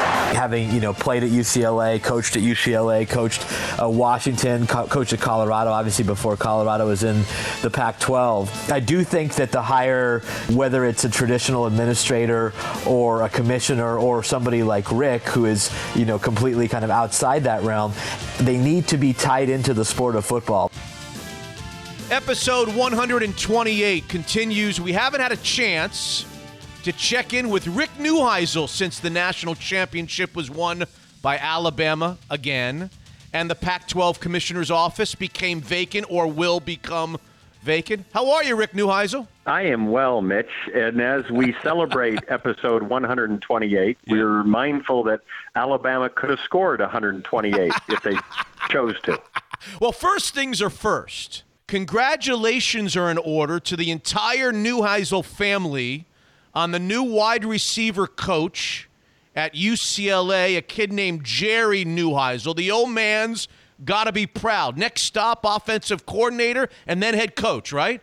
From your lips to God's ears. Uh, you know, we're very excited for Jerry. It's something he really uh, wanted badly. And he loves the fact that he's able to be at his alma mater, UCLA. I mean, he was born there, Mitch. This you talk about a guy who dyed in the wool. This is him. So very thrilled for him, and obviously he's giddy about the opportunity. By the way, I saw a picture. And I see no family resemblance at all. yeah, well, you you should hear him. It, it, he could be doing this interview, and you wouldn't know that it was uh, him. I mean, yeah, there's. I don't have to worry about the postman, at least in this particular situation. I spoke with Spencer Hawes on the last show and Spencer Hawes was talking about playing at the end of his career for Coby Karl. And he said that Coby Karl's old man, George Karl, would come to practice and he was not gun shy about getting his views in. Is, is the old man going to dabble in Jerry Neuheisel's wide receiver business, or is, is the old man going to be as far away as possible? I learned early on my weaknesses. And my, one of my weaknesses was that it was very difficult to muzzle myself when watching my children. Uh-huh. So I learned and I wish all parents could learn the same trip.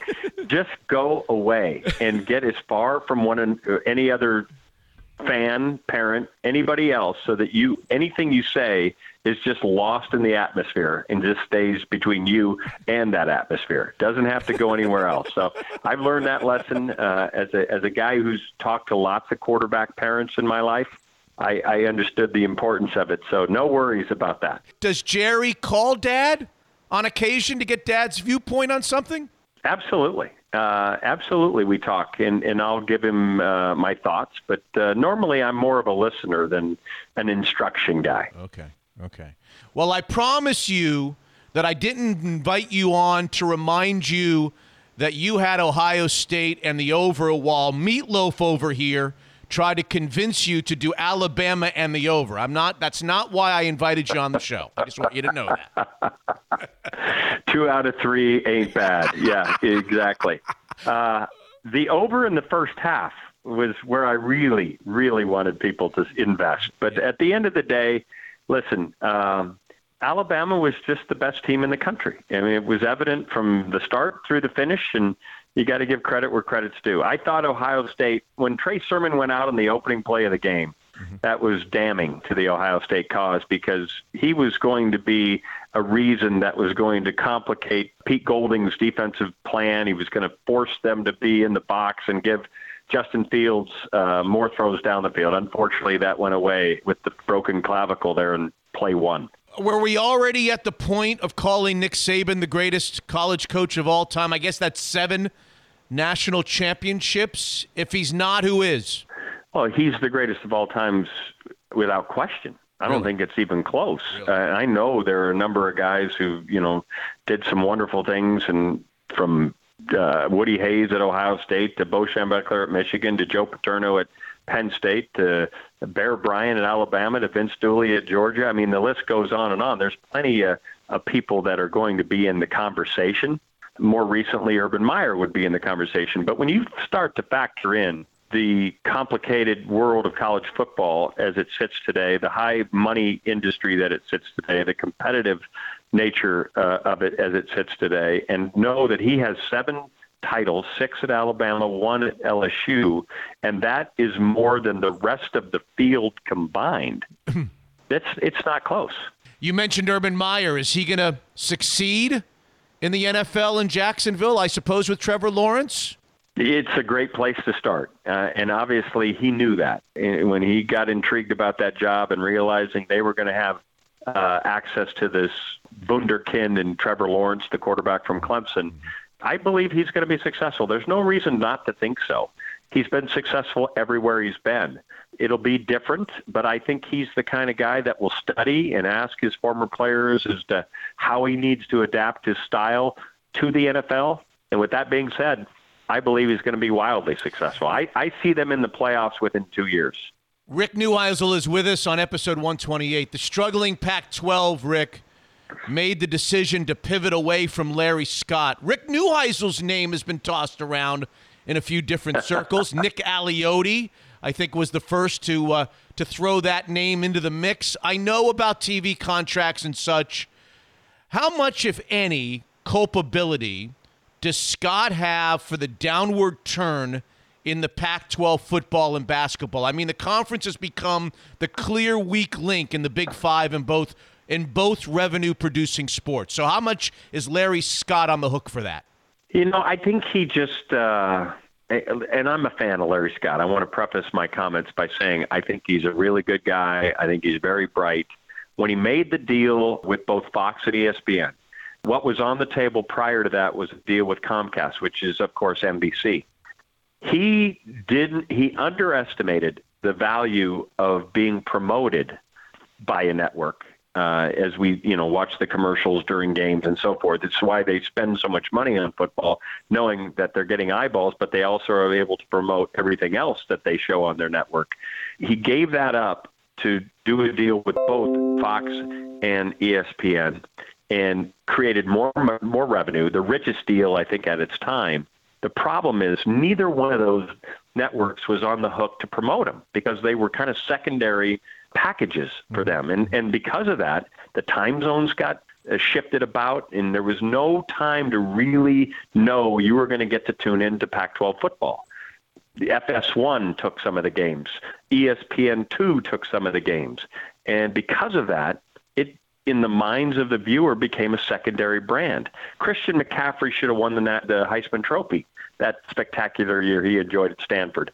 But it became the Alabama running backs trophy because he was the, on prime time. McCaffrey was toiling away when most of the East Coast was asleep. So it, it just it just fell. Even though it was lucrative, it fell flat because it wasn't getting the promotion. And the next deal that's done has to keep uh, an eye on that because the Pac-12 needs regularity. Its top brands need some favorite uh, time slots so that USC and, and others like them could get back to the top of the heap. So more eyes are affixed towards the West. Is Rick Neuheisel qualified for such a job, or does it really need to be someone who has sat in a in an AD's chair? I don't. This is not answering the question about me. I don't think I'm a candidate. I really don't. But I do. I do not think that it has to be somebody that is somebody that has sat in those chairs and is relegated to the world of television. Certainly important, but what you you can get others to come and help you with those kind of negotiations, as a lot of these commissioners do. Uh, they get collaborators to you know determine the value of what you're uh, having to offer and so forth. And I think obviously, given where the Pac-12 sits today, it's not going to be the groundbreaking deal, but as long as it's incentivized so that when it does come to pass that the Pac 12 is back on high ground, they're getting compensated for it. The television piece is one piece. The other piece is getting the information from the coaches and the athletic directors around the league as to how to help their particular brands. Because right now, perception wise, we're behind the rest of the world of college athletics, and that has to change. And how can we help coaches? How can we get games that attract the big brands to the West? How can we do all those kind of things? I don't think those are relegated to people who have sat in athletic director chairs. You say that Rick Neuheisel is not a candidate. Is that because the Pac 12 isn't interested in Rick Neuheisel, or Rick Neuheisel wouldn't be interested in leaving CBS for the Pac 12 commissioner's job? I think it's the former. I, I, I just don't. I don't think they're. Uh, I'm high on their list. If they asked me, would I be interested?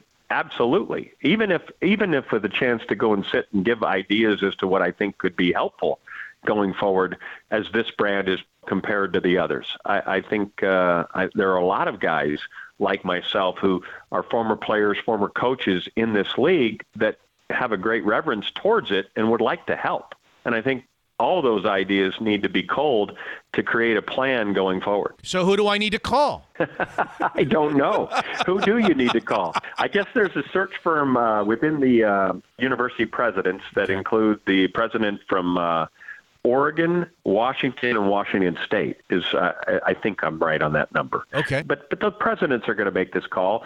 They're obviously going to hire a search firm. At the end of the day, they just need somebody who's passionate about this piece. I tell you, two guys that I, I really believe. Okay. And by the way, the woman who's the current commissioner of the WCC, which has been a basketball brand that has outperformed the Pac-12, if you can believe that, because of Gonzaga mm-hmm. and uh, St. Mary's and other brands like it they've outperformed the Pac-12. Gloria, I think, is Nevarez is is a name to remember, okay. and then.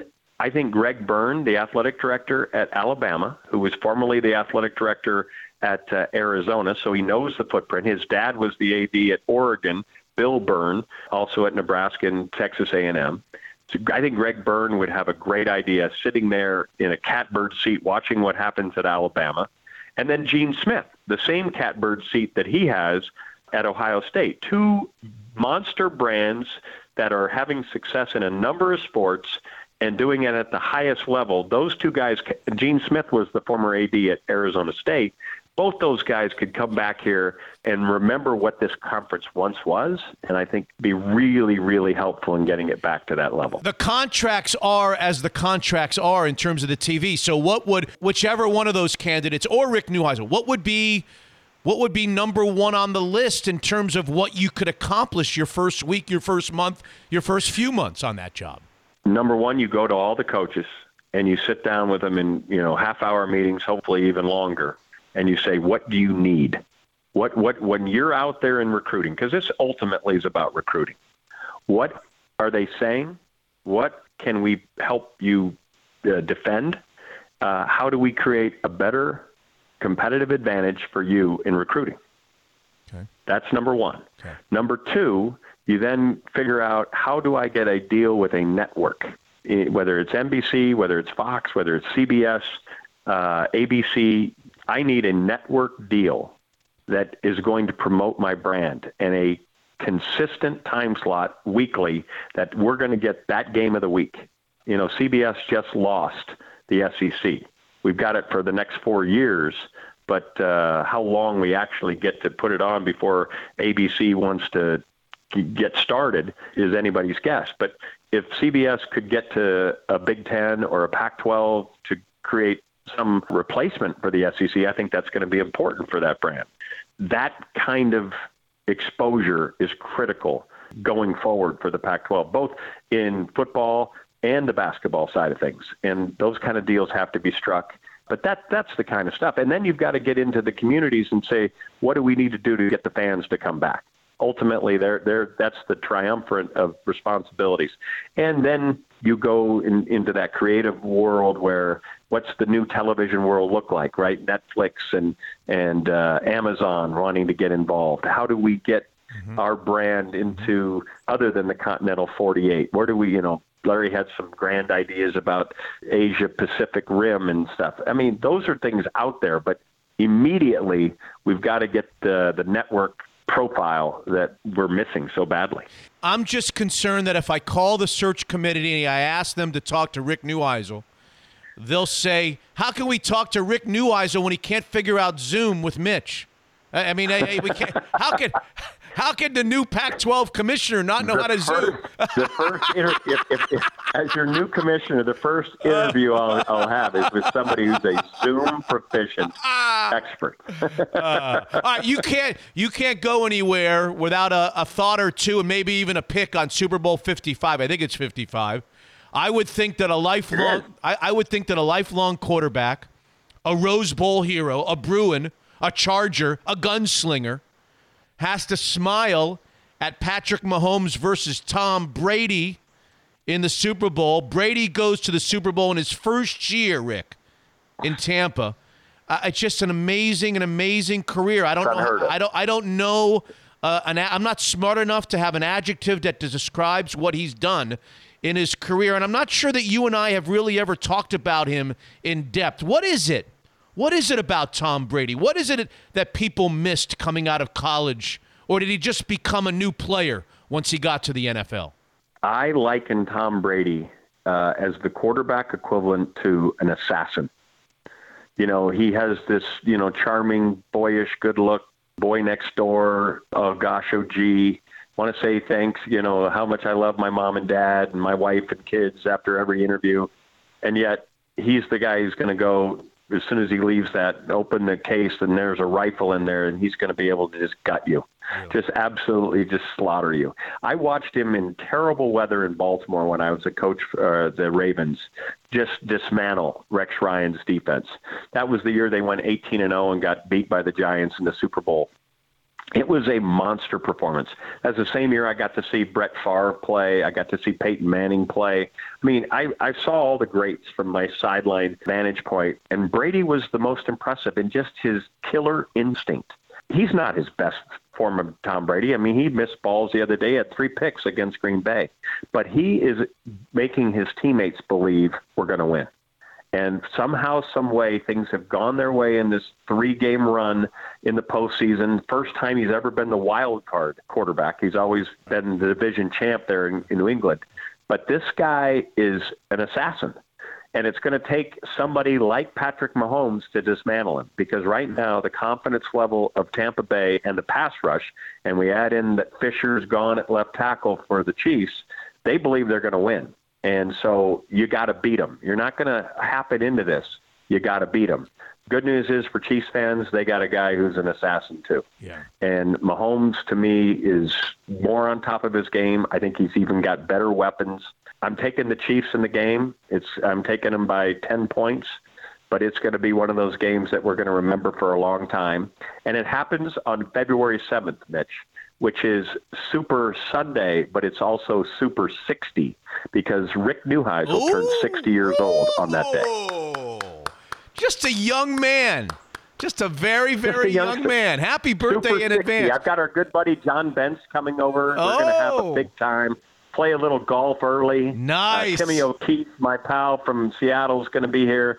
We're going to just go out Super 60 in it for Super Sunday. Nice, nice. Happy birthday. Before you get off the phone, Mahomes, you say, is incredible. He's going to make more money than anyone in his career. This could be two in a row. You think he's going to win his second in a row? How quickly are we going to enter his name into the conversations about the greats of all time? that conversation's being had. Now, it obviously, as we know, this all is predicated on health and durability and so forth, and we'll keep our fingers crossed. The other thing that's going to happen to him, and this is, you know, something that you just have to deal with in today's NFL. Two years from now, he's going to kick in on all that cap money, and that cap money is going to say, how much can we pay the Travis Kelce's, the uh, Tyreek Hills of the world? Right now, that hasn't kicked in. It don't kick in next year either. But two years from now, the luxury of having all those weapons is going to dissipate, except for the kids that are coming out of the draft. They'll have to be really good in the draft for him to continue this kind of run that he's enjoying right now. Chiefs win and Chiefs cover, correct? That's where I'm going, baby. Okay. On your 60th, you wouldn't get one wrong on your 60th. You might get one Not wrong. on my 60th. You might get one wrong on your Take it to the 59th. bank. Yep, take, it to the it bank. to the bank, He's not I'm messing this. you. He's not messing this up. Ladies and gentlemen, Rick Neuheisel. I don't know if he's the next Pac-12 commissioner, but he's certainly our buddy on episode 128. Thank you, Rick. See you, bye, friend. It's time for a little money management trivia with Evergreen Gavekal's lead financial planner, Katie Versio. And I'm going to be honest, Katie, Happy New Year. I don't like my chances on these multiple choice questions. Happy New Year, Mitch. Thank you so much for having me today. it's great to have you. Go ahead. Question number one. So, first question What's the median age for retirement for individuals in the U.S.? I'm thinking that people are living longer, people are healthier longer. So I would say mid to high 60s. I'll go 67, Katie. So, it's actually 62. People think that they will be able to work longer and longer, that you know they need to save up and work as long as possible, but unfortunately their skills aren't as relevant or they have illnesses or family things, they have to end up retiring earlier. wow. Do you give partial credit? Are you a teacher that gives partial credit? or- I'll give you a B for that one. All right, I'll take question number two. Go ahead. So, what type of retirement account allows for tax free withdrawals? Is it a traditional IRA, a SEP IRA, a Roth IRA, or a simple IRA? Don't know the differences between all of them. I'll, There's a uh, lot of acronyms there. I, see, I, I hear a lot of IRAs. I had an Uncle IRA. I'll go a SEP IRA. So, actually, the correct answer is Roth IRA. So, all the other ones that I mentioned are pre tax. So, you get a tax deferral when you contribute, but a Roth IRA, you actually don't get a deduction when you make a contribution, but it comes out tax free. I'm 0 for 2, although I got partial credit on number one. I'm going for the third. Go ahead. Question number three. So, what type of medical expense account offers the largest tax benefit? Is it a health savings account, a flex savings account, or a money market account? I noticed you only gave me three this time. You're trying to help me out here. It's a one out of three. Although I've got a health savings account, I like it. I'm going to go with the HSA, the traditional HSA. Yes, that is correct. Ah! That was a, a little bit of an easier one with only three. A money market does not have any tax benefits. A flex savings account, you get a tax deduction when you contribute to it, but you have to use it within a year. So it's kind of a use it or lose it. But a health savings account, you get the tax deduction when you contribute. And you can invest those funds like a retirement account, and then you can take money out down the line. So it gets a lot of good tax deferred growth. Some good information from Katie Versio. She's a lead financial planner at our buddies at Evergreen Gavekal, a premier wealth manager in the Northwest. Unfiltered.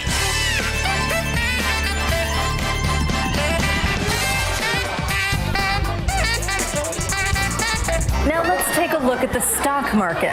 That usually works, right? That's where that's where people invest all their retirement money, so it should probably work. Here to help us answer that question is the new majority shareholder of GameStop, Derek Boner. Thank you. Yo, what up? This is this is crazy, dude. You know, by the way, my name's Derek Evans, but I made you say boner. Terrific. Now, would you say the stock market still works? Uh, first of all, it's uh, pronounced the stonk market, and uh, yeah, hell yeah, it works. See, I told you, all my money, I put all my money in GameStop, and I can't lose.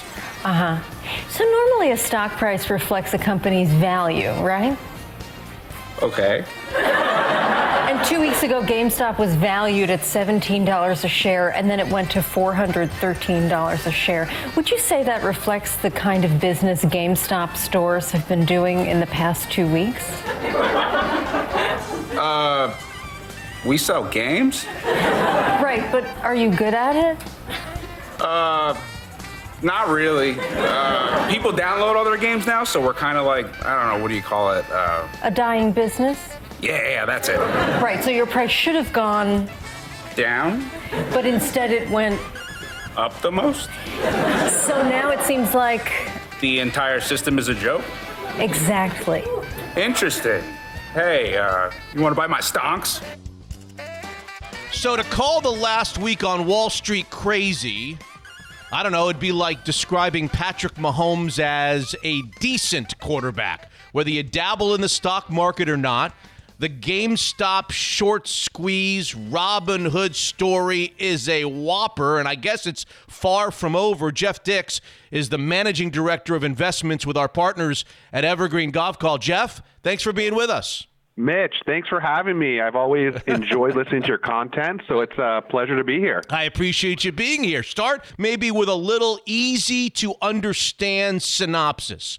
Let's start with this. GameStops are these little video game stores that we see in the mall all the time, whose business model I would imagine is becoming kind of obsolete because kids are just buying and downloading the games online. So it's a struggling business. Start there, Jeff. Yes. So one thing I just need to, to mention from a compliance standpoint is anything I am saying should not be taken as investment advice. Okay.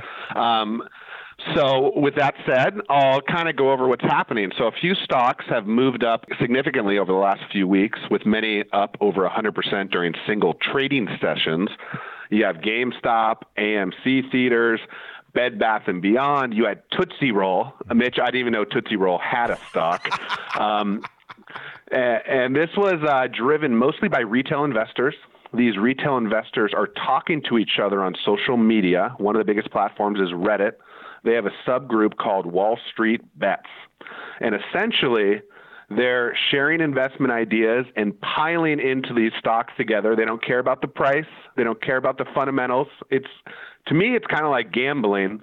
It's like going to the roulette table, putting $100 on black. These investors just don't care about the price. The trade that has caught most uh, the most attention is GameStop, as you mentioned.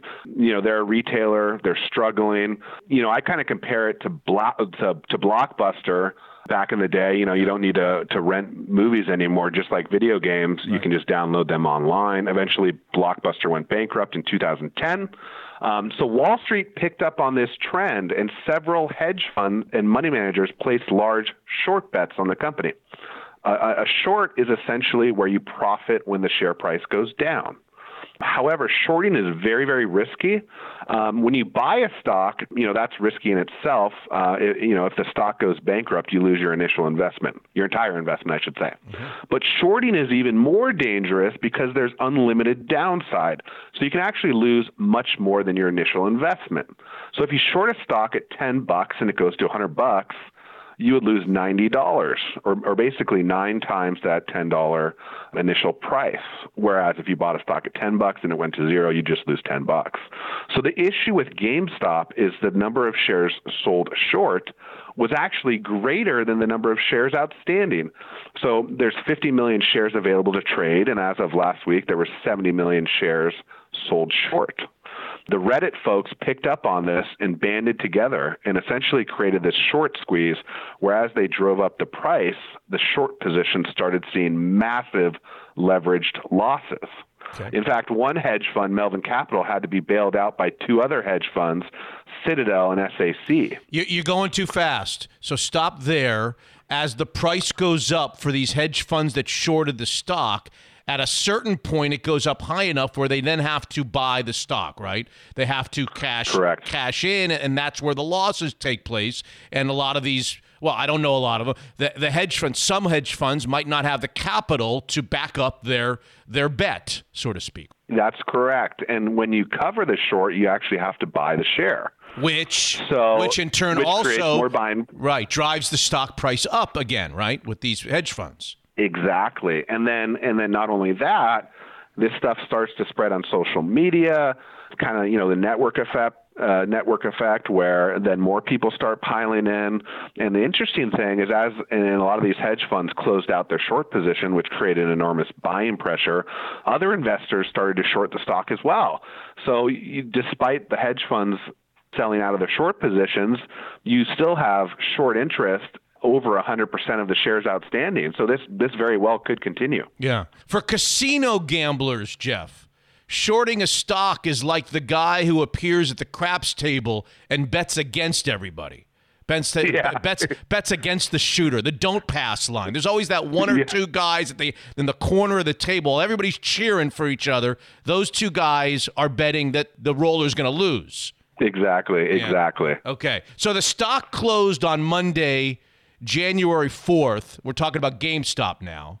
Yep. At, at Mhm. 17 and a quarter a share. 17 and a quarter a share on Monday, January 4th.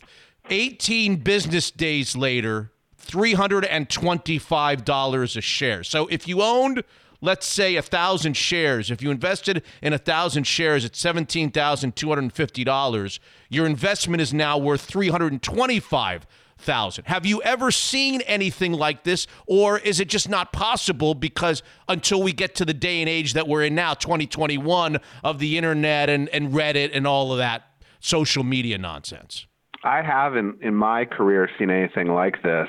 It sort of feels like a pump and dump scheme, and I guess you could question is this is this legal? You know, technically pump and dump is where you're providing false and misleading statements where you're claiming the company is undervalued. But you look at these Reddit message boards and that's not really happening. They're admitting the company is not not very valuable and they're saying buy it anyways. They're intentionally trying to create this short squeeze. And you know, the next question might be is this market manipulation? You know, you look at security attorneys, they don't have a clue. Um, but I'll offer an analogy here. If you think about a hedge fund, you know they raise and pool assets and they make big big leverage bets. All the time you see these hedge fund managers go on CNBC they pitch their idea they talk up their book and then they they essentially are trying to get the viewers to buy into their ideas. So so is this really that much different? I'm not sure it is. By the way, these hedge funds that you're talking about are losing billions of dollars, but it might be important to note, Jeff, that these managers are really losing other people's money more than their own, right? Yeah, so that's a really good point. And you know, you think about their investor base. These are you know retirement funds, uh, pension pension funds, you know endowments. So the the end investor here um, are, are, are real people. So you would hope that these endowments, pension funds are, you know, diversified and using a lot of different hedge fund managers. So hopefully this isn't a huge impact to a lot of in, their investor base, but certainly for people that are investing in these hedge funds, they're going to face massive losses. So, Jeff, the next layer to this is Robinhood, Ameritrade, E Trade, these online brokers that last week froze the ability to buy the stock. They say it's because the volatility drives up the capital that they all need and are obliged to cover a certain percentage of the trades. Others would say, mm-hmm. hey, by freezing the ability to buy the stock, they're in essence they're in essence manipulating the stock prices and helping the hedge fund guys to keep the stock at a at a certain level. How do you see that? Yeah, I think it was a major mistake by Robinhood to shut down the buying of GME. Um, you know, it basically, it, you know, the perception is they bowed and they acted to protect Wall Street at the expense of the little guys, and the little guys their client, um, and that put downward pressure on the stock, and very likely allowed a lot of the short positions to cover their position, which infuriated retail investors, the media, and you know, making matters worse, a few hedge funds provided rescue funds to Robinhood.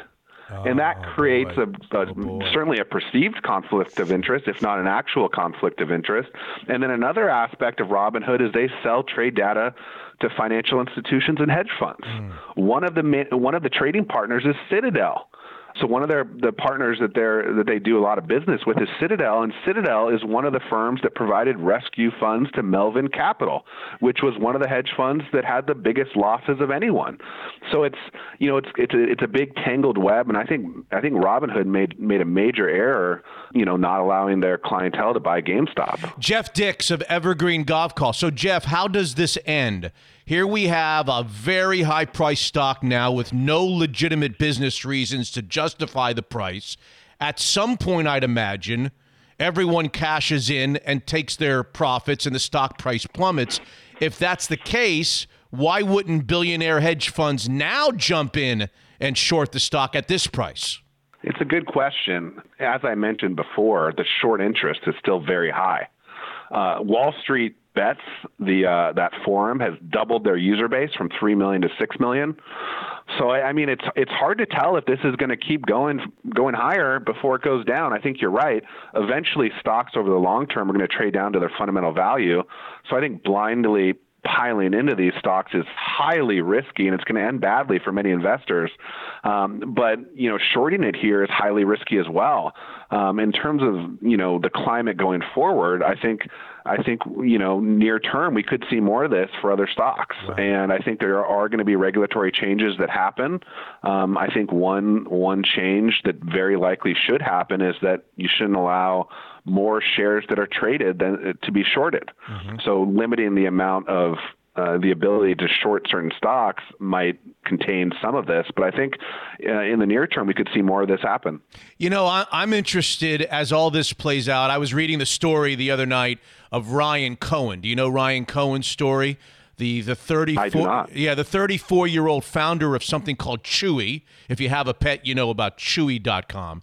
He invested something like 75 or 80 million dollars back in December in GameStop to try to help them create a better business model. And he's sitting here on the sidelines with the biggest he's the biggest shareholder and and watching all this happen made him 3 billion dollars. His his stock now is worth 3 billion dollars as a result of the recent climb. As this all plays out, the large shareholders who are involved in GameStop, Jeff, what do they do? All of a sudden, this struggling business and all their shares have just skyrocketed through the roof through no doing of their own, on, on or off the field, so to speak. So, do they start cashing out? How, how, do- founders start cashing? Out founders of GameStop start taking profits? How does that work? I don't think um, the I don't think that would be allowed. You know, after the fact for insiders to sell their shares. Um, I think there would be major pushback. I think it would potentially face significant legal issues based on what's happening. There were a few insiders that sold some shares earlier this year, kind of before uh, the happened. stock blew up higher. But I don't think it would be legal for the insiders to sell after after this happened. I enjoy watching some of the billionaires try to distance themselves from the establishment and try to become Jeff, you know, the cool kids. Elon Musk, for an example. He's out there. He wants to be one of us. He doesn't want to be one of them. Mark Cuban. He wants to be one of us, not one of them. These guys, especially in Musk's case, they he carries a lot of weight. He carries a lot of influence. When he tweets something, it seems like the world listens to him, Jeff. Yep, absolutely. And you know, he tweeted on GameStop, and then you had a his whole following probably, or a, a great majority of his following po- probably went into the stock. So he has tremendous influence. You know, and I think part of it's just the social media aspect of the world we live in today. Uh, you know, amplifies how information spreads, how stuff's disseminated, and that's just the world we live in. So, what will ult- ultimately, Jeff, be the SEC's response to all of this in terms of regulations? I'm assured I'm certain that it's going to be slow, whatever happens. Will they go after hedge funds? Will they regulate them? Will they regulate the shorting business? What do you think ultimately, a year or two from now, will be the result of all this? Will they change the playing field, the game? Yeah, I, I do. I, I think they're going to limit, and I and we discussed this briefly before, but I think they'll limit the amount of shares that can be shorted for a stock. So maybe capping that at say 50% of the shares outstanding. You know, when you get into an environment where over 100% of the shares are sold short, it creates an environment that can lead to a short squeeze like this, where a stock price detaches completely from from fundamentals. Mm-hmm. It's a dangerous game, and I think they do need to change those rules, and I and I think they will get changed over time. Okay, you can't, as you leave us, advise us on stocks and investments. So tell us who's going to win the Super Bowl, Jeff. Uh, you know, I, I got asked this uh, internally just last week, and I'm going with Tampa Bay. Really? wow. Yeah, yeah. Uh, and I played football myself, Mitch. So I, you know, I follow it pretty closely. You know, one, I think uh, the D line for Tampa Bay is going to be uh, very important. Shaq Barrett had three sacks last week. They have JPP. Kansas City has two tackles that may be out or will be injured. I think in a Super Bowl, getting pressure on the opposing quarterback is extremely important. I think it's hard to bet against Tom Brady. I think Tampa Bay has some really good weapons. Uh, Mike Evans, Chris Godwin, Gronk's going to be there. Uh, so I, I, I'm going to go with Tampa Bay here. You need your own show, Jeff. You need your own show. do you like Do you like the new offensive coordinator of the Seahawks? Yeah, uh, I'm uh, optimistic. I think we were a little bit too. We, we didn't mix it up enough this year for the Seahawks, and I think you know getting a little bit more creative. You know, I, I think we need to be a little bit more aggressive on offense, particularly when we get late in the third and fourth quarter. Open up the playbook a bit. You know, throw the ball. So I, I'm optimistic about the Seahawks. It's it's a little challenging, you know, when you have a, a big contract for Russ, and that takes away from some of the other areas of the team. But you know, I think I think we'll we'll be competitive next year and, and for the next several years well, for that matter. Well, the Rams have a new quarterback in Matt Stafford. It seems like the 49ers are shopping for a new quarterback, so there might be a new look, at least from a quarterback perspective, in the NFC West. Jeff Dicks, Evergreen Gavekal. We love Evergreen Gavekal. We love Jeff Dicks. Thank you, Jeff. Thanks for being on. Thanks, Mitch. I appreciate it. Hey, look who it is. Dan Black, the president of Zeke's Pizza is on what else? The Zeke's Pizza hotline. Dan, how are you? I'm doing good, Mitch. Thanks. How's Zeke's Pizza? Zeke's is doing good. It's you know it's wintertime, it's dark and cold, but we're selling some pizza, we're selling some beer, we're selling some franchises, so we're feeling good. So I want to know how well the big boss knows his own menu. Okay, we'll see here. Are you ready? Here we go. I say a big pie with pepperoni, Italian sausage, Canadian bacon. That one's easy. That's the John Candy. I say pepperoni, Canadian bacon, Italian sausage, chicken, bacon, mushroom, black olive, green pepper, tomato, fresh garlic. You say. That's a lot of stuff, so it's got to be the kitchen. it's got to be the kitchen sink. Two of the more popular pies, or what? What is the most popular pie? Yes, those those two are both popular. Cherry Bomb and Puget Pounder are two most popular pies. Okay.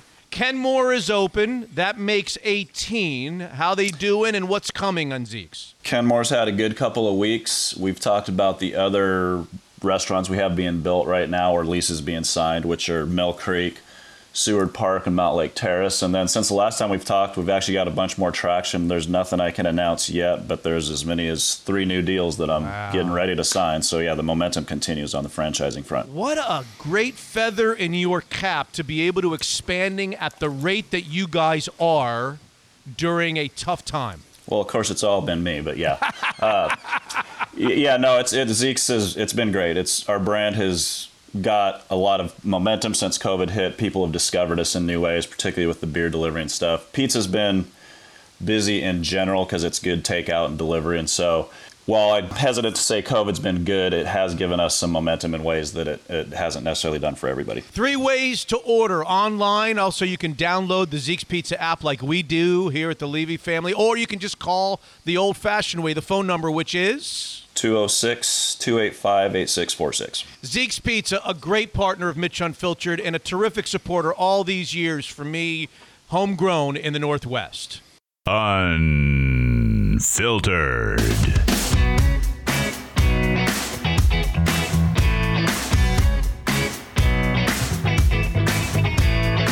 Other stuff. You got other stuff. I've got other stuff. Of course I do. Yes. Okay. Lionel Messi. I know you love a nice soccer story. We were talking about big contracts. Yeah. You happen to see this? No. Well, they're going to take legal action against Spanish newspaper El Mundo, which I know you get delivered here every day, after it released it released the leaked details of the Oh. forward's record-breaking contract. You know what he's going to get? Who are we talking about now? I think it's pronounced Lionel Messi. Messi. Yeah. Let's You- just call him Messi. Messi, yeah. Okay. That would be $673 million. Over how many years? It doesn't say because it was leaked and it's not necessarily clear, but that's if, if he hits all of his incentives, every 600 and Jesus. So I'm thinking to myself, self, Brett and Piper, let's hit the basketballs out of their hands. Forget basketball. Go pick up a soccer ball. Oh, dear. Do you know how big he is? He's five Messi? five seven, 160. And he's the highest paid athlete on the planet. 670, Seventy. 670 million. Six six seventy three, and he's pissed that it got leaked. So we'll see what happens there.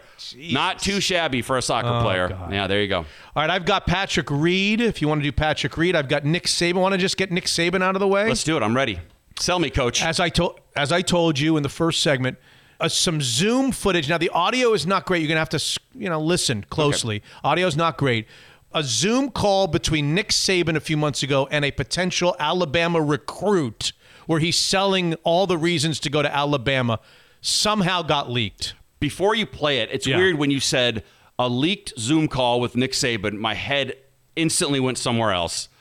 His pants were down, or it's that's like that's the world we're living in now. This poor BBC journalist had like an adult toy on the oh. shelf behind her. Every day there's a new story about somebody No, on it. So I'm no. really happy for Nick that it's this. No. thank you. He's sitting. I can. T- I'm looking at it. He's sitting in like a, a big family room. He's looking into his computer, and he's talking to the kid and his the kid's parents about why you should come to Alabama. Okay. Now you got to listen closely. The audio is not great, but I think it comes across pretty well. You tell me. You, you tell me that you would go anywhere other than Alabama if you were a high school football player looking at colleges, and this guy said this to you. anybody in the history of college football in the last 12 years. Won more championships. We won six championships in the last 11 years.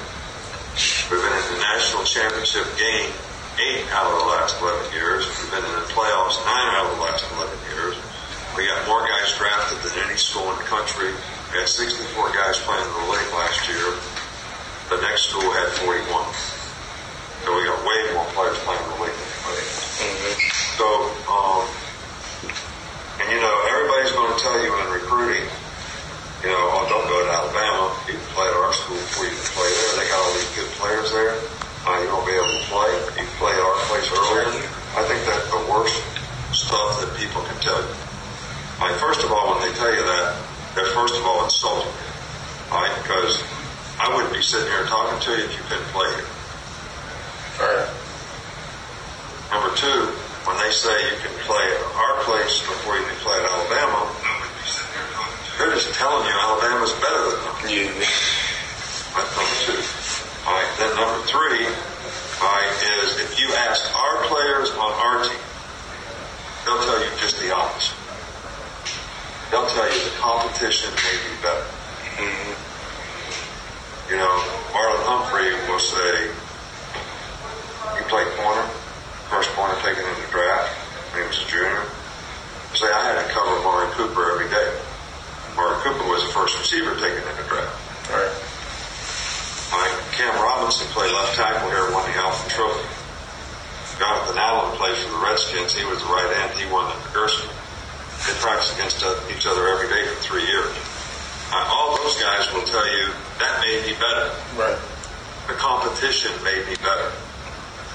The guy I practiced against was better than the guy I played in the game against. So don't listen to that. Is what I'm trying to tell you. I know this ain't for everybody. Uh, everybody can't play for the Yankees, man. I mean, you know, I mean, you gotta want to be good. You gotta want to play with the best. You want to be the best. There you go. I'm heading to Corvallis, coach. Thanks anyway. right? I mean, all I can hear is the Rocky music in my head, like no easy way out or something. Look, not everybody can play for the Yankees. Yeah. You know, this isn't for everybody. I mean, they say steel sharpens steel, right? I mean, my, my daughter has told me numerous times practice is way harder than the games. because they're kicking the shit out of each other in practice, and then they go play these teams and they they just pummel them. You know, so there's something to what he's saying. You know, something to what he's saying. Yeah. I'm sure other schools love to say, "Oh, Who you can make a pitch like Yeah, that? Nah, no one. I mean, he backs it all up with number one receiver, you know, the whole thing. But I'm sure schools love to say, "Oh, you go to Alabama, you'll be buried on the bench for three years." Yeah, they probably love to say. So he's already ready for it. He's ready for that. Yes, he is. They're insulting you when they say that. That's right. Yeah. Because I wouldn't be talking to you if I didn't think you could play for Alabama. And I believe him. I believe him. He ain't wasting his time if you couldn't play. Yeah, that's great. That guy in a normal year comes into your family room Yeah. when there's no COVID and he tells you that. He looks at you and your parents in the eye and he does that spiel. Yep. You're going somewhere other than Alabama? No. I don't think so. No, no, you're, you're gonna. As soon as he leaves, you're putting on the headphones. You're going for a oh. run. Like I'm motivated. I'm going right oh. here. All right, some small investors who have been blocked from making money on the Robinhood platform, apparently, Oh, as we've talked about. Oh man, they still have enough money to hire a pilot to send a message. You know when planes pull signs? Sure. They're circling over the Robinhood campus with a Oh, sign. boy. Yeah, people are not happy. And Yeah. th- I won't say what it says, but it, it rhymes with "pluck my guts." Robinhood. the, the banner flew in the skies above San Francisco, where their headquarters Oh. are, and it's dripping in anger because they weren't allowed to trade the, the you know the AMC and the GameStop and the BlackBerry and all that. So there you go. People are not happy. My buddy Patrick Reed is back in the news on the PGA Tour. I saw that. Now, help me understand. Is he one of the guys you said there's one that complains a lot or, or plays slow or just kind of annoys people? Is that not him? N- He annoys people, but does, not because he plays slow. He annoys people because he, he, he takes the rules very lightly. Gotcha. Okay. He's been known to do some really questionable things. Oh. And then on top of that, there were some cheating scandals in college. And then on top of that, when he won the Masters, he got in a big fight with his parents who live in Augusta, Georgia. He didn't let them come to Augusta. He didn't even let them come five miles from their house to watch their son win the Masters. Yeah. There's just been a lot about him. There was an incident, two incidents in a in a bunker at uh, at a golf tournament that, that Tiger Woods actually sponsored. I do not two that. months ago, where he- he, hit the sand, he improved his line. There's always been a lot of cloudy, a lot of dark, cloudy stuff around Patrick Reed. Well, it's da- it's happened again at this week's at this week's stop at Torrey Pines. Oh yeah, he took a. How do I explain this? A ball that he claimed was embedded. Okay. Very rainy in San Diego and very muddy and whatever. And he claimed that his ball was embedded. If your ball is embedded, you get to pick it up and take a, a free drop. Okay. Well, typically you would call a playing partner over so that he can protect the rest of the field to make sure it is embedded, or you call a rules official over. He called a rules official over. Yeah. Except he picked the ball up before the rules official even got there. Before he got permission to do so. Essentially. Ugh. Now, golf is a game of honor. Is he entitled to do that? I guess, but it's really shaky. On top of it all, he's asking if the ball bounced. Replays show that the ball bounced. Now, how how reasonable is it that a ball is embedded after it bounces and it, it really it hit the ground from about a foot and a half up. It bounced about a foot and up up in the air and then landed. How often does a ball get embedded after it comes from a foot and a half high? If it was going to get embedded, it would have on the first one. Correct. Yeah. it would have plugged right out of the way. Yeah. So there was just a lot of Oh. stuff. Now there's a lot of people that are defending him, saying, "Oh, this is because it's Patrick Reed and it's a Uh. big deal. If this were Tiger or Phil or Bubba Watson or Dustin Johnson or Rory McIlroy, this would not be a story. It's only a story about Patrick Reed." And my response to that is, if this were Tiger Woods or Phil Mickelson or any of those guys, they would have called an official over who would have they would have not touched the ball until the official came over to give a ruling. Yeah. That's what stinks to high hell. he's picking the ball up, he's dropping the ball, or he's moving the ball, and then he's bringing an official, Brad Fabel, over to look at the little hole where the ball supposedly was. Yeah. The ball's not there anymore because he's picked it up to say, "Hey, you okay with this?" After now he could have pressed the. He could have taken the ball and put his finger on top before he picked it up and pressed it in a little bit to make a little more of an. A lot of. I mean, I'm not saying he did. Yeah, yeah, yeah. Just it's very questionable that he would move the ball before a playing partner or a rules official would come over there and say, "Yep, it's an embedded ball. Go ahead." It's easier to ask for forgiveness than it is permission, right? It's I mean, just it's pushing the limits there. Stinks to high hell. Anyway, there's my Patrick Reed of the of the morning. Pope Francis, big fan. Pope Francis. Oh, he's got to lose weight. He does. Pope Francis needs. His doctor said. What's he on the 30-10 thing? Not yet, but he, his doctor might put him on it. So he's got sciatica. You ever had? sci- You probably never had sciatica. No, but it's the pressure on the sciatic nerve. Okay. and it causes immense pain. I, I've in the lower back. Well, it, in your legs. both. It, it yeah. can- yeah, there's a nerve that runs all the way down. Anyway, it's really bad. But so his doctor said pasta and pizza are off the table, and I was thinking. You, you pull this guy from Argentina into Italy, and now the poor guy can't eat. What good is it to be Pope if you can't eat freaking pizza and pasta all Well, day? the, the other question I have is someone who's going to Europe or intending to go to Europe this coming summer. I don't know if the, the, the trip is going to happen. I remember as a kid going to Italy as a little kid with my family and not liking the pizza and pasta. Do you like the pizza and pasta? Is is it the same? Or, or do we like American pizza Yeah. and American pasta, and then we get to Italy and we're thinking, oh, pizza and pasta, and then you don't like it that much? You're the only guy eating at Sbarro in Rome. Does Sbarro have a Rome I don't know. but I've heard that about Chinese food too. Like my friend who he had a team in China Yeah. for Xbox, whatever. He the food is not like you get at the little Chinese. Have you ever been to Italy? I haven't been to Italy. Okay. No, no. But uh, yeah, I heard that. Yeah, it's probably yeah, it's probably Americanized. Lots Yeah. of cheese and big. Yeah, it's probably Yeah. different. But you're I a little. hate to be, hate to go across the world for a nice dish of pasta and be disappointed. yeah, imagine you're in Italy and you hate the pasta. and the Pope is over there at the next table. Right, he's not supposed to be. But some doctor in there has to go tell the Pope to eat more Uh. vegetables. Have fun, buddy. Rest in peace, John Cheney, 89 years old. I know that you probably have him on your list. Legendary college basketball coach, Yeah. Hall of Famer, 24 years, I think, at Temple, revered really in the basketball world and the circles of basketball around the world. Was not only a great coach, but was a great humanitarian, Mm. a great teacher, a great mentor to his kids, and of course, you will never ever hear the words John Cheney without listening back or watching back the infamous video of him attacking a young John Calipari and telling him, "When I see you, I'm going to kick your ass. Love it. I'll kill you." when he busted into John Calipari's press conference, I don't know how Calipari couldn't have been more than 27, 26. Oh, that young? Oh, he was really young. Was 28. 35. Oh, wow. maybe he was 30. Maybe he was 30. know. I know I know that I know that um, John Cheney was 63 when he broke into that press conference and then he charged and they got in between them. I remember. And he told him, "Next time I see you, I'm going to kick your ass." And of course, the next time he saw him, he gave him a big hug. Yeah. Judging how people or what they think of Calipari, Cheney Yeah. might have been onto something there. He probably was a bit of a bad guy. Well, I mean, Calipari's been linked with some pretty shady stuff, right? Well, I, you know, I don't know what you want to call shady, but yeah. Well, you know, I mean, he's always he's not beloved like Krzyzewski. Oh, no. Well, I don't know that Krzyzewski's Oh, beloved. that okay, fine. Uh, Roy Yeah. Williams or whoever, right? He's you know people have John Cheney opinions. was the, the the best. Now, did, did he create the the 48 minutes of hell or whatever that, that defense was, or am I thinking of a different coach? No, you're he, he was known for his matchup zone defense. Okay. He was the first guy that really played the matchup zone defense Gotcha. in Philadelphia. Yeah.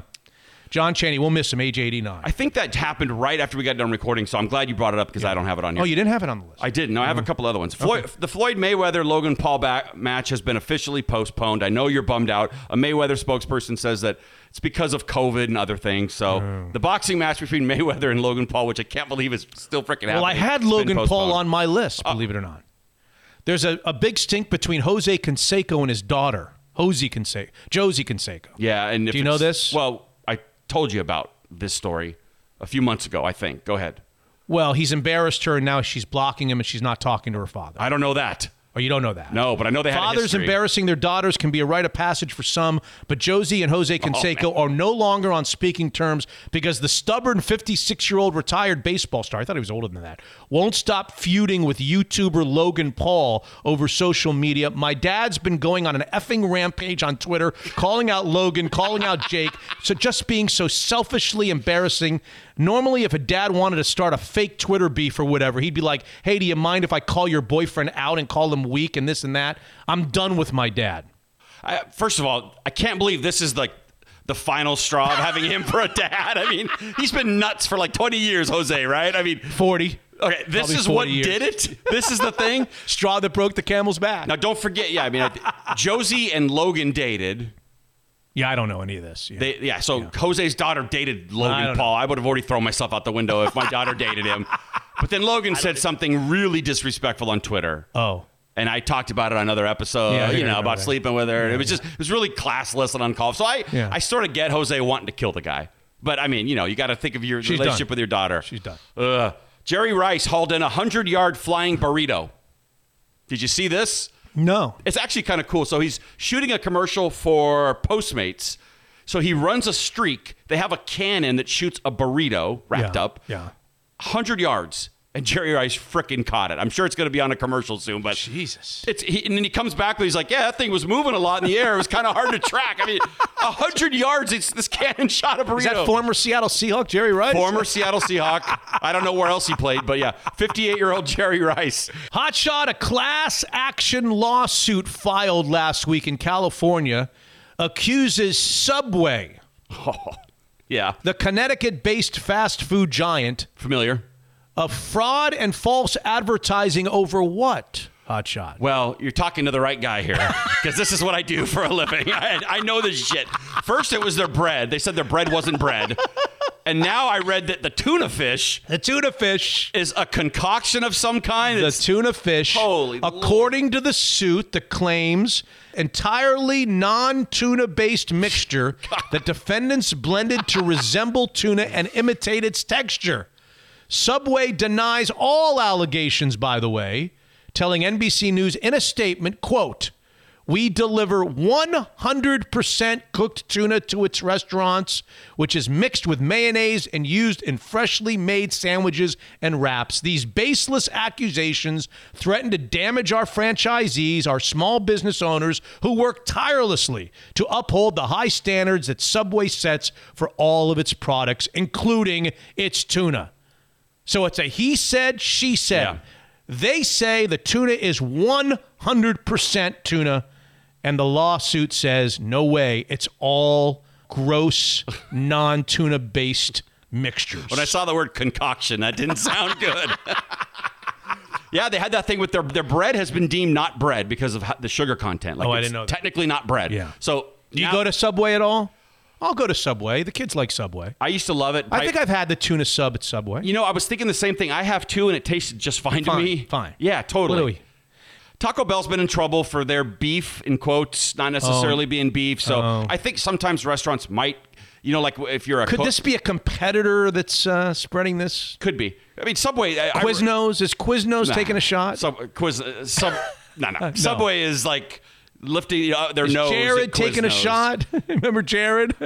Who, by the way, had the greatest gig of all time. yeah. But it's turned out to be a kind of a creepy figure. Uh, yeah, yeah, kinda. Yeah. And by the Is way, he in jail? Uh, I think he's still in jail. Is he in jail? But there is a picture of him at a Seahawk game with a Seahawk jersey on, so I'm happy to know he's a big Seahawk fan. Jesus. Yeah, your, your boy Kevin Shockey sent that to me, trying to Oh, rip really? on rip on me as a Seahawk fan. Really? Yeah. So I didn't know that existed, but yeah. So then I went ahead and sent him a picture of Bill Cosby in an Eagles jersey. So there you go, buddy. All right. All right, I'm done. You're up. Famous PI Jack Palladino. Now the only reason I bring this up is because Yes, I, I know I know this story. Oh, I, read, said- I read this story. Okay, yeah. so Yeah. you, do you know the name? well, I'm up on. Uh, I'm a little bit more up on pop culture than you are on sports. Yeah, that's right. That's that's totally. And I I love sports more than you. I mean, I have oh Scott Van Pelt every Yes. night. I just I Did he it. take a fall? Did he get hit by a robber? Did he hit his head on the? Uh, what, happened? Pretty much all those. So Yeah. he was taking pictures with his camera outside of something. Tell everybody who he is first of all. Hired by the Clintons at one A point. famous PI. Yeah, he was Yeah. worked for the Clintons. He worked on the Kurt Cobain murder. Yeah. trying to figure out if Courtney was behind it or if she wasn't. Harvey Weinstein.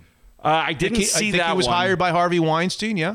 Yeah, but yeah, to Clinton- follow the accusers. Yeah. Michael Jackson's a Yeah. accuser as well, but he's trying to take pictures, and somebody tries to steal his camera. He held onto it, trying to not let go of it, and then he lo- he's 70 years old. He lost his balance, falls down, and hits his head.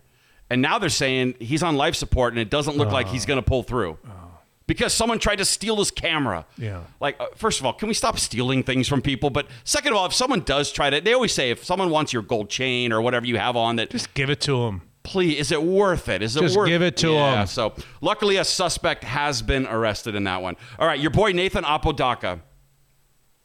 Cranberry juice, Fleetwood Mac song. God damn, you won't go Much away. more talented than us. That's right. That's exactly. Many more followers and listeners. Much more of a compelling figure than Mitch and Scott. Yes. Without question. And like I- everybody else. An Idaho museum had an event, and they asked him to sign a cranberry bottle, a cranberry juice bottle, and they're putting it up in their museum. So there you go. and in turn, he got free membership for his whole family to the museum. His star will not fade. Will not And fade. you and I don't quite understand what the hell is going on. All right, I have a, a good story for you. Ready for a quick good Yes, one? yes. Keith Walker. He's an Atlanta homeless guy. He saved 16 dogs and cats from a burning animal shelter. I guess this thing caught fire. No one was there. He was homeless. He saw. He saved 16 animals. Well, Nice. The CEO of Atlanta-based uh, Georgia Works says that Keith is slated to enter her homeless program. They have a, this great program for these people. The goal is to make him a self-sufficient person, and that includes teaching him occupational skills and money management. And you're like, money management? He's on the streets. Well, there was a GoFundMe page that was set up for him because people saw this story and were like, "This guy's a hero." He's got over 90 grand. Nice. 90 grand. This guy. Nice. He was sleeping on the streets a week ago. And now he's in a place. He's in a program. There's a 24 hour counselor. Good for and him. they're going to help him manage his Because he has a good Gs. heart. That's it. We found out he had a good heart. Having a good heart counts Yeah. for something, apparently. Nathan Papadakis has a good heart. Is it Papadakis? I think he got Webster's dad thrown in there somehow. George Papadopoulos, or I don't know. All right. Cicely Tyson. yeah, 98. Yeah, 96, I think. But yeah, she was. Um, she just forged a path for African American actors on Broadway and in Hollywood. She passed away. Okay. Uh, yeah. And then Sophie, you're not going to know who this is. but Yes, I do.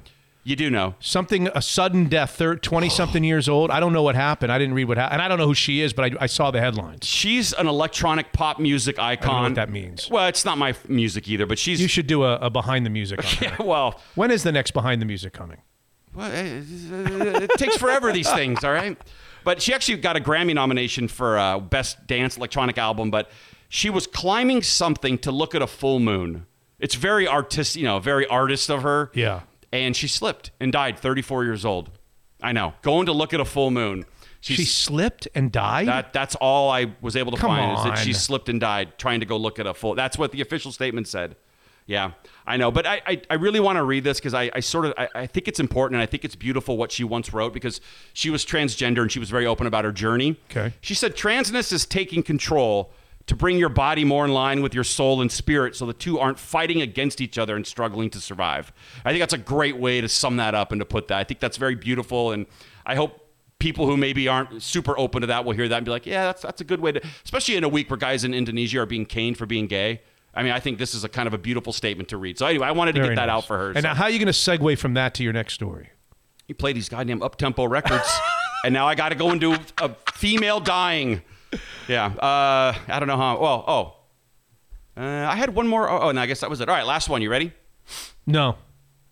New Zealand. See, I'm staying away from Florida because I listen to everything you say. New Zealand is a county in Florida. Oh, well, that's what this is for. I was trying to trick you. New Zealand County, Florida. So there was a woman who took a flight back to New Zealand. She was supposed to avoid all physical contact with others for 14 days as she went into mandatory quarantine, which is what they do there. Mm-hmm.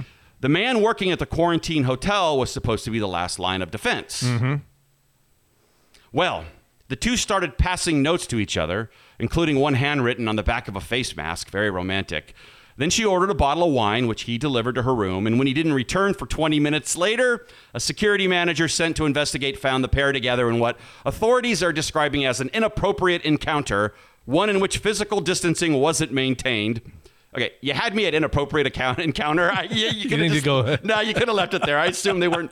Yeah, the incident was highlighted uh, as a very uh, human weak point in New Zealand's coronavirus elimination procedures, which they're very proud of. Yeah. because they essentially stamped it out. Twenty-five people died in that entire nation of five million people. It's not huge, but you know they're very proud of their. But we're dealing with human beings," said COVID nineteen Minister Chris Hipkins. We ask everyone to adhere to the standards, but they're humans and you know it's up to each individual. So the worker went from having the best day at work ever to being sent home and then fired for his actions. Uh, they both came back negative. So there you go. No harm no foul less- Okay. except for he lost his job. Okay, good. i think room service should have been suspicious when she ordered a bottle of pinot grigio. Jesus. cheap. The story says that the guy was away for 20 minutes. 20 minutes away I'm curious what he did for the other 17 Uh, I minutes. knew you were going He there. saw that coming in a, Yeah, in a cab down down First Avenue. I saw that coming. Someone Uh. needs to explain to these two what sign for a tip really means on the bill. Uh-huh. And finally, in case anyone is wondering, I have already applied for that guy's old job. I'll move to New How Zealand are you going to do the unfiltered show from New Zealand? I guess we Yeah. can do it clean feed. Uh, that's it. Before Uh, we go, good. before we go, I told you I'm going to interview yes. that comedian uh, Adam Ray. Yeah. He's asked that we plug a charity event he has, but that uh, that it's not going to. The interview's not going to be any good if we wait a week because it's coming up this week and it's going to be on the. So do you mind if I plug his event really Not at quick? all. And Not at all. It's pretty cool because this event actually helps. Um, so this is going to be a, a podcast for the patrons. Yeah. On the Patreon site, we're talking about new content and coming up with some interesting kind of fun ideas. And one of the ideas is you interv- interviewing stand-up comics because Yeah. you've always had a fascination and an interest in that. Yep, give it a try. And so the first one's going to want to plug his chip, but by the time we air it, by the time you finish it in 2023, Yeah. This charity, this event will have already gone off three times. That's right, exactly. three annual times. Go ahead. What is the so uh, it's charity? February 5th at 7 p.m. Pacific time. It pres- Yes. it benefits Northwest Harvest, Oh, really? which is the Seattle Food Banks, Yeah, yeah. because Adam Ray's from Seattle. Oh, okay. And this is a pretty cool show. I, I'm, pre- I mean, Adam Ray. I mean, he, you know, pe- not everyone knows who he is, but this is a pretty good lineup he's got. So it it just says a night of fun and laughs, and he's got Joel McHale, another Seattle guy, Mm-hmm. Yep. Da- Dana Carvey, which is pretty cool, Yep. Sue Bird. Who Okay. knew? Who knew she did comedy? But I can't Okay. wait to see it. Uh, Tom Lennon, hilarious from Reno 911. You'd probably recognize his. Iliza Shlesinger, great comic. Ron Funches, another great comic. Nice. Adam Devine from Workaholics, and Joey McIntyre from the New Kids on the Block. Wow. But he's also when an is actor. this? This is this an online event? It's an online event. However, this is such a cool thing. So if you buy tickets because of social distance, they're going to pick a few people who bought tickets and let them come live. So, Okay. so you'll hear some laughter. Yeah. It's just easier for the comics, I guess, to, you know, to have a, something to bounce on. So some some people who buy tickets are going to get invited to come down and actually see it with all the precautions in place. Nice. So nice. and- where do you go? Where, do- where do I go? And by the way, they get more information. They just added Melissa McCarthy. She she's a pretty big name if you Yeah, know who that is. Yeah, yeah, Yeah. And also uh, Johnny Rzeznik from the Goo Goo Dolls and the singer from The Head and the Heart. My family loves Head and Heart. So anyway, you want to go to rushtix.com. Rush as in the band. Yep. T-I-X.com. If you want. and what's the date? February 5th. February 5th. Coming Yeah. up. Hey, watch it online. Coming yeah. up. Yep. Just So- before the Super Bowl. So good Okay. for Adam Ray for giving back to the Seattle And- Food Bank. And by the way, on 128p, yes, we will do a tale of the tape. Oh, you're doing that. We're going to do a you. Super Bowl tale of the tape. If you need one last set of statistics to suggest to you who's going to win the game on Sunday, episode, uh, Super Bowl 55 between the Chiefs and the Tampa Bay Bucks, for those patrons that will be listening to 128p, we'll give you a special tale of the tape. Now, see, I thought I had till September to pay attention. You ruined it. You ruined it. One last time. I got to pay attention We're again. The lighters are Ah. out. One last encore. Nice. Episode 128. We thank all of you for supporting Mitch Unfiltered. We hope you enjoyed episode 128, which is now officially in the books.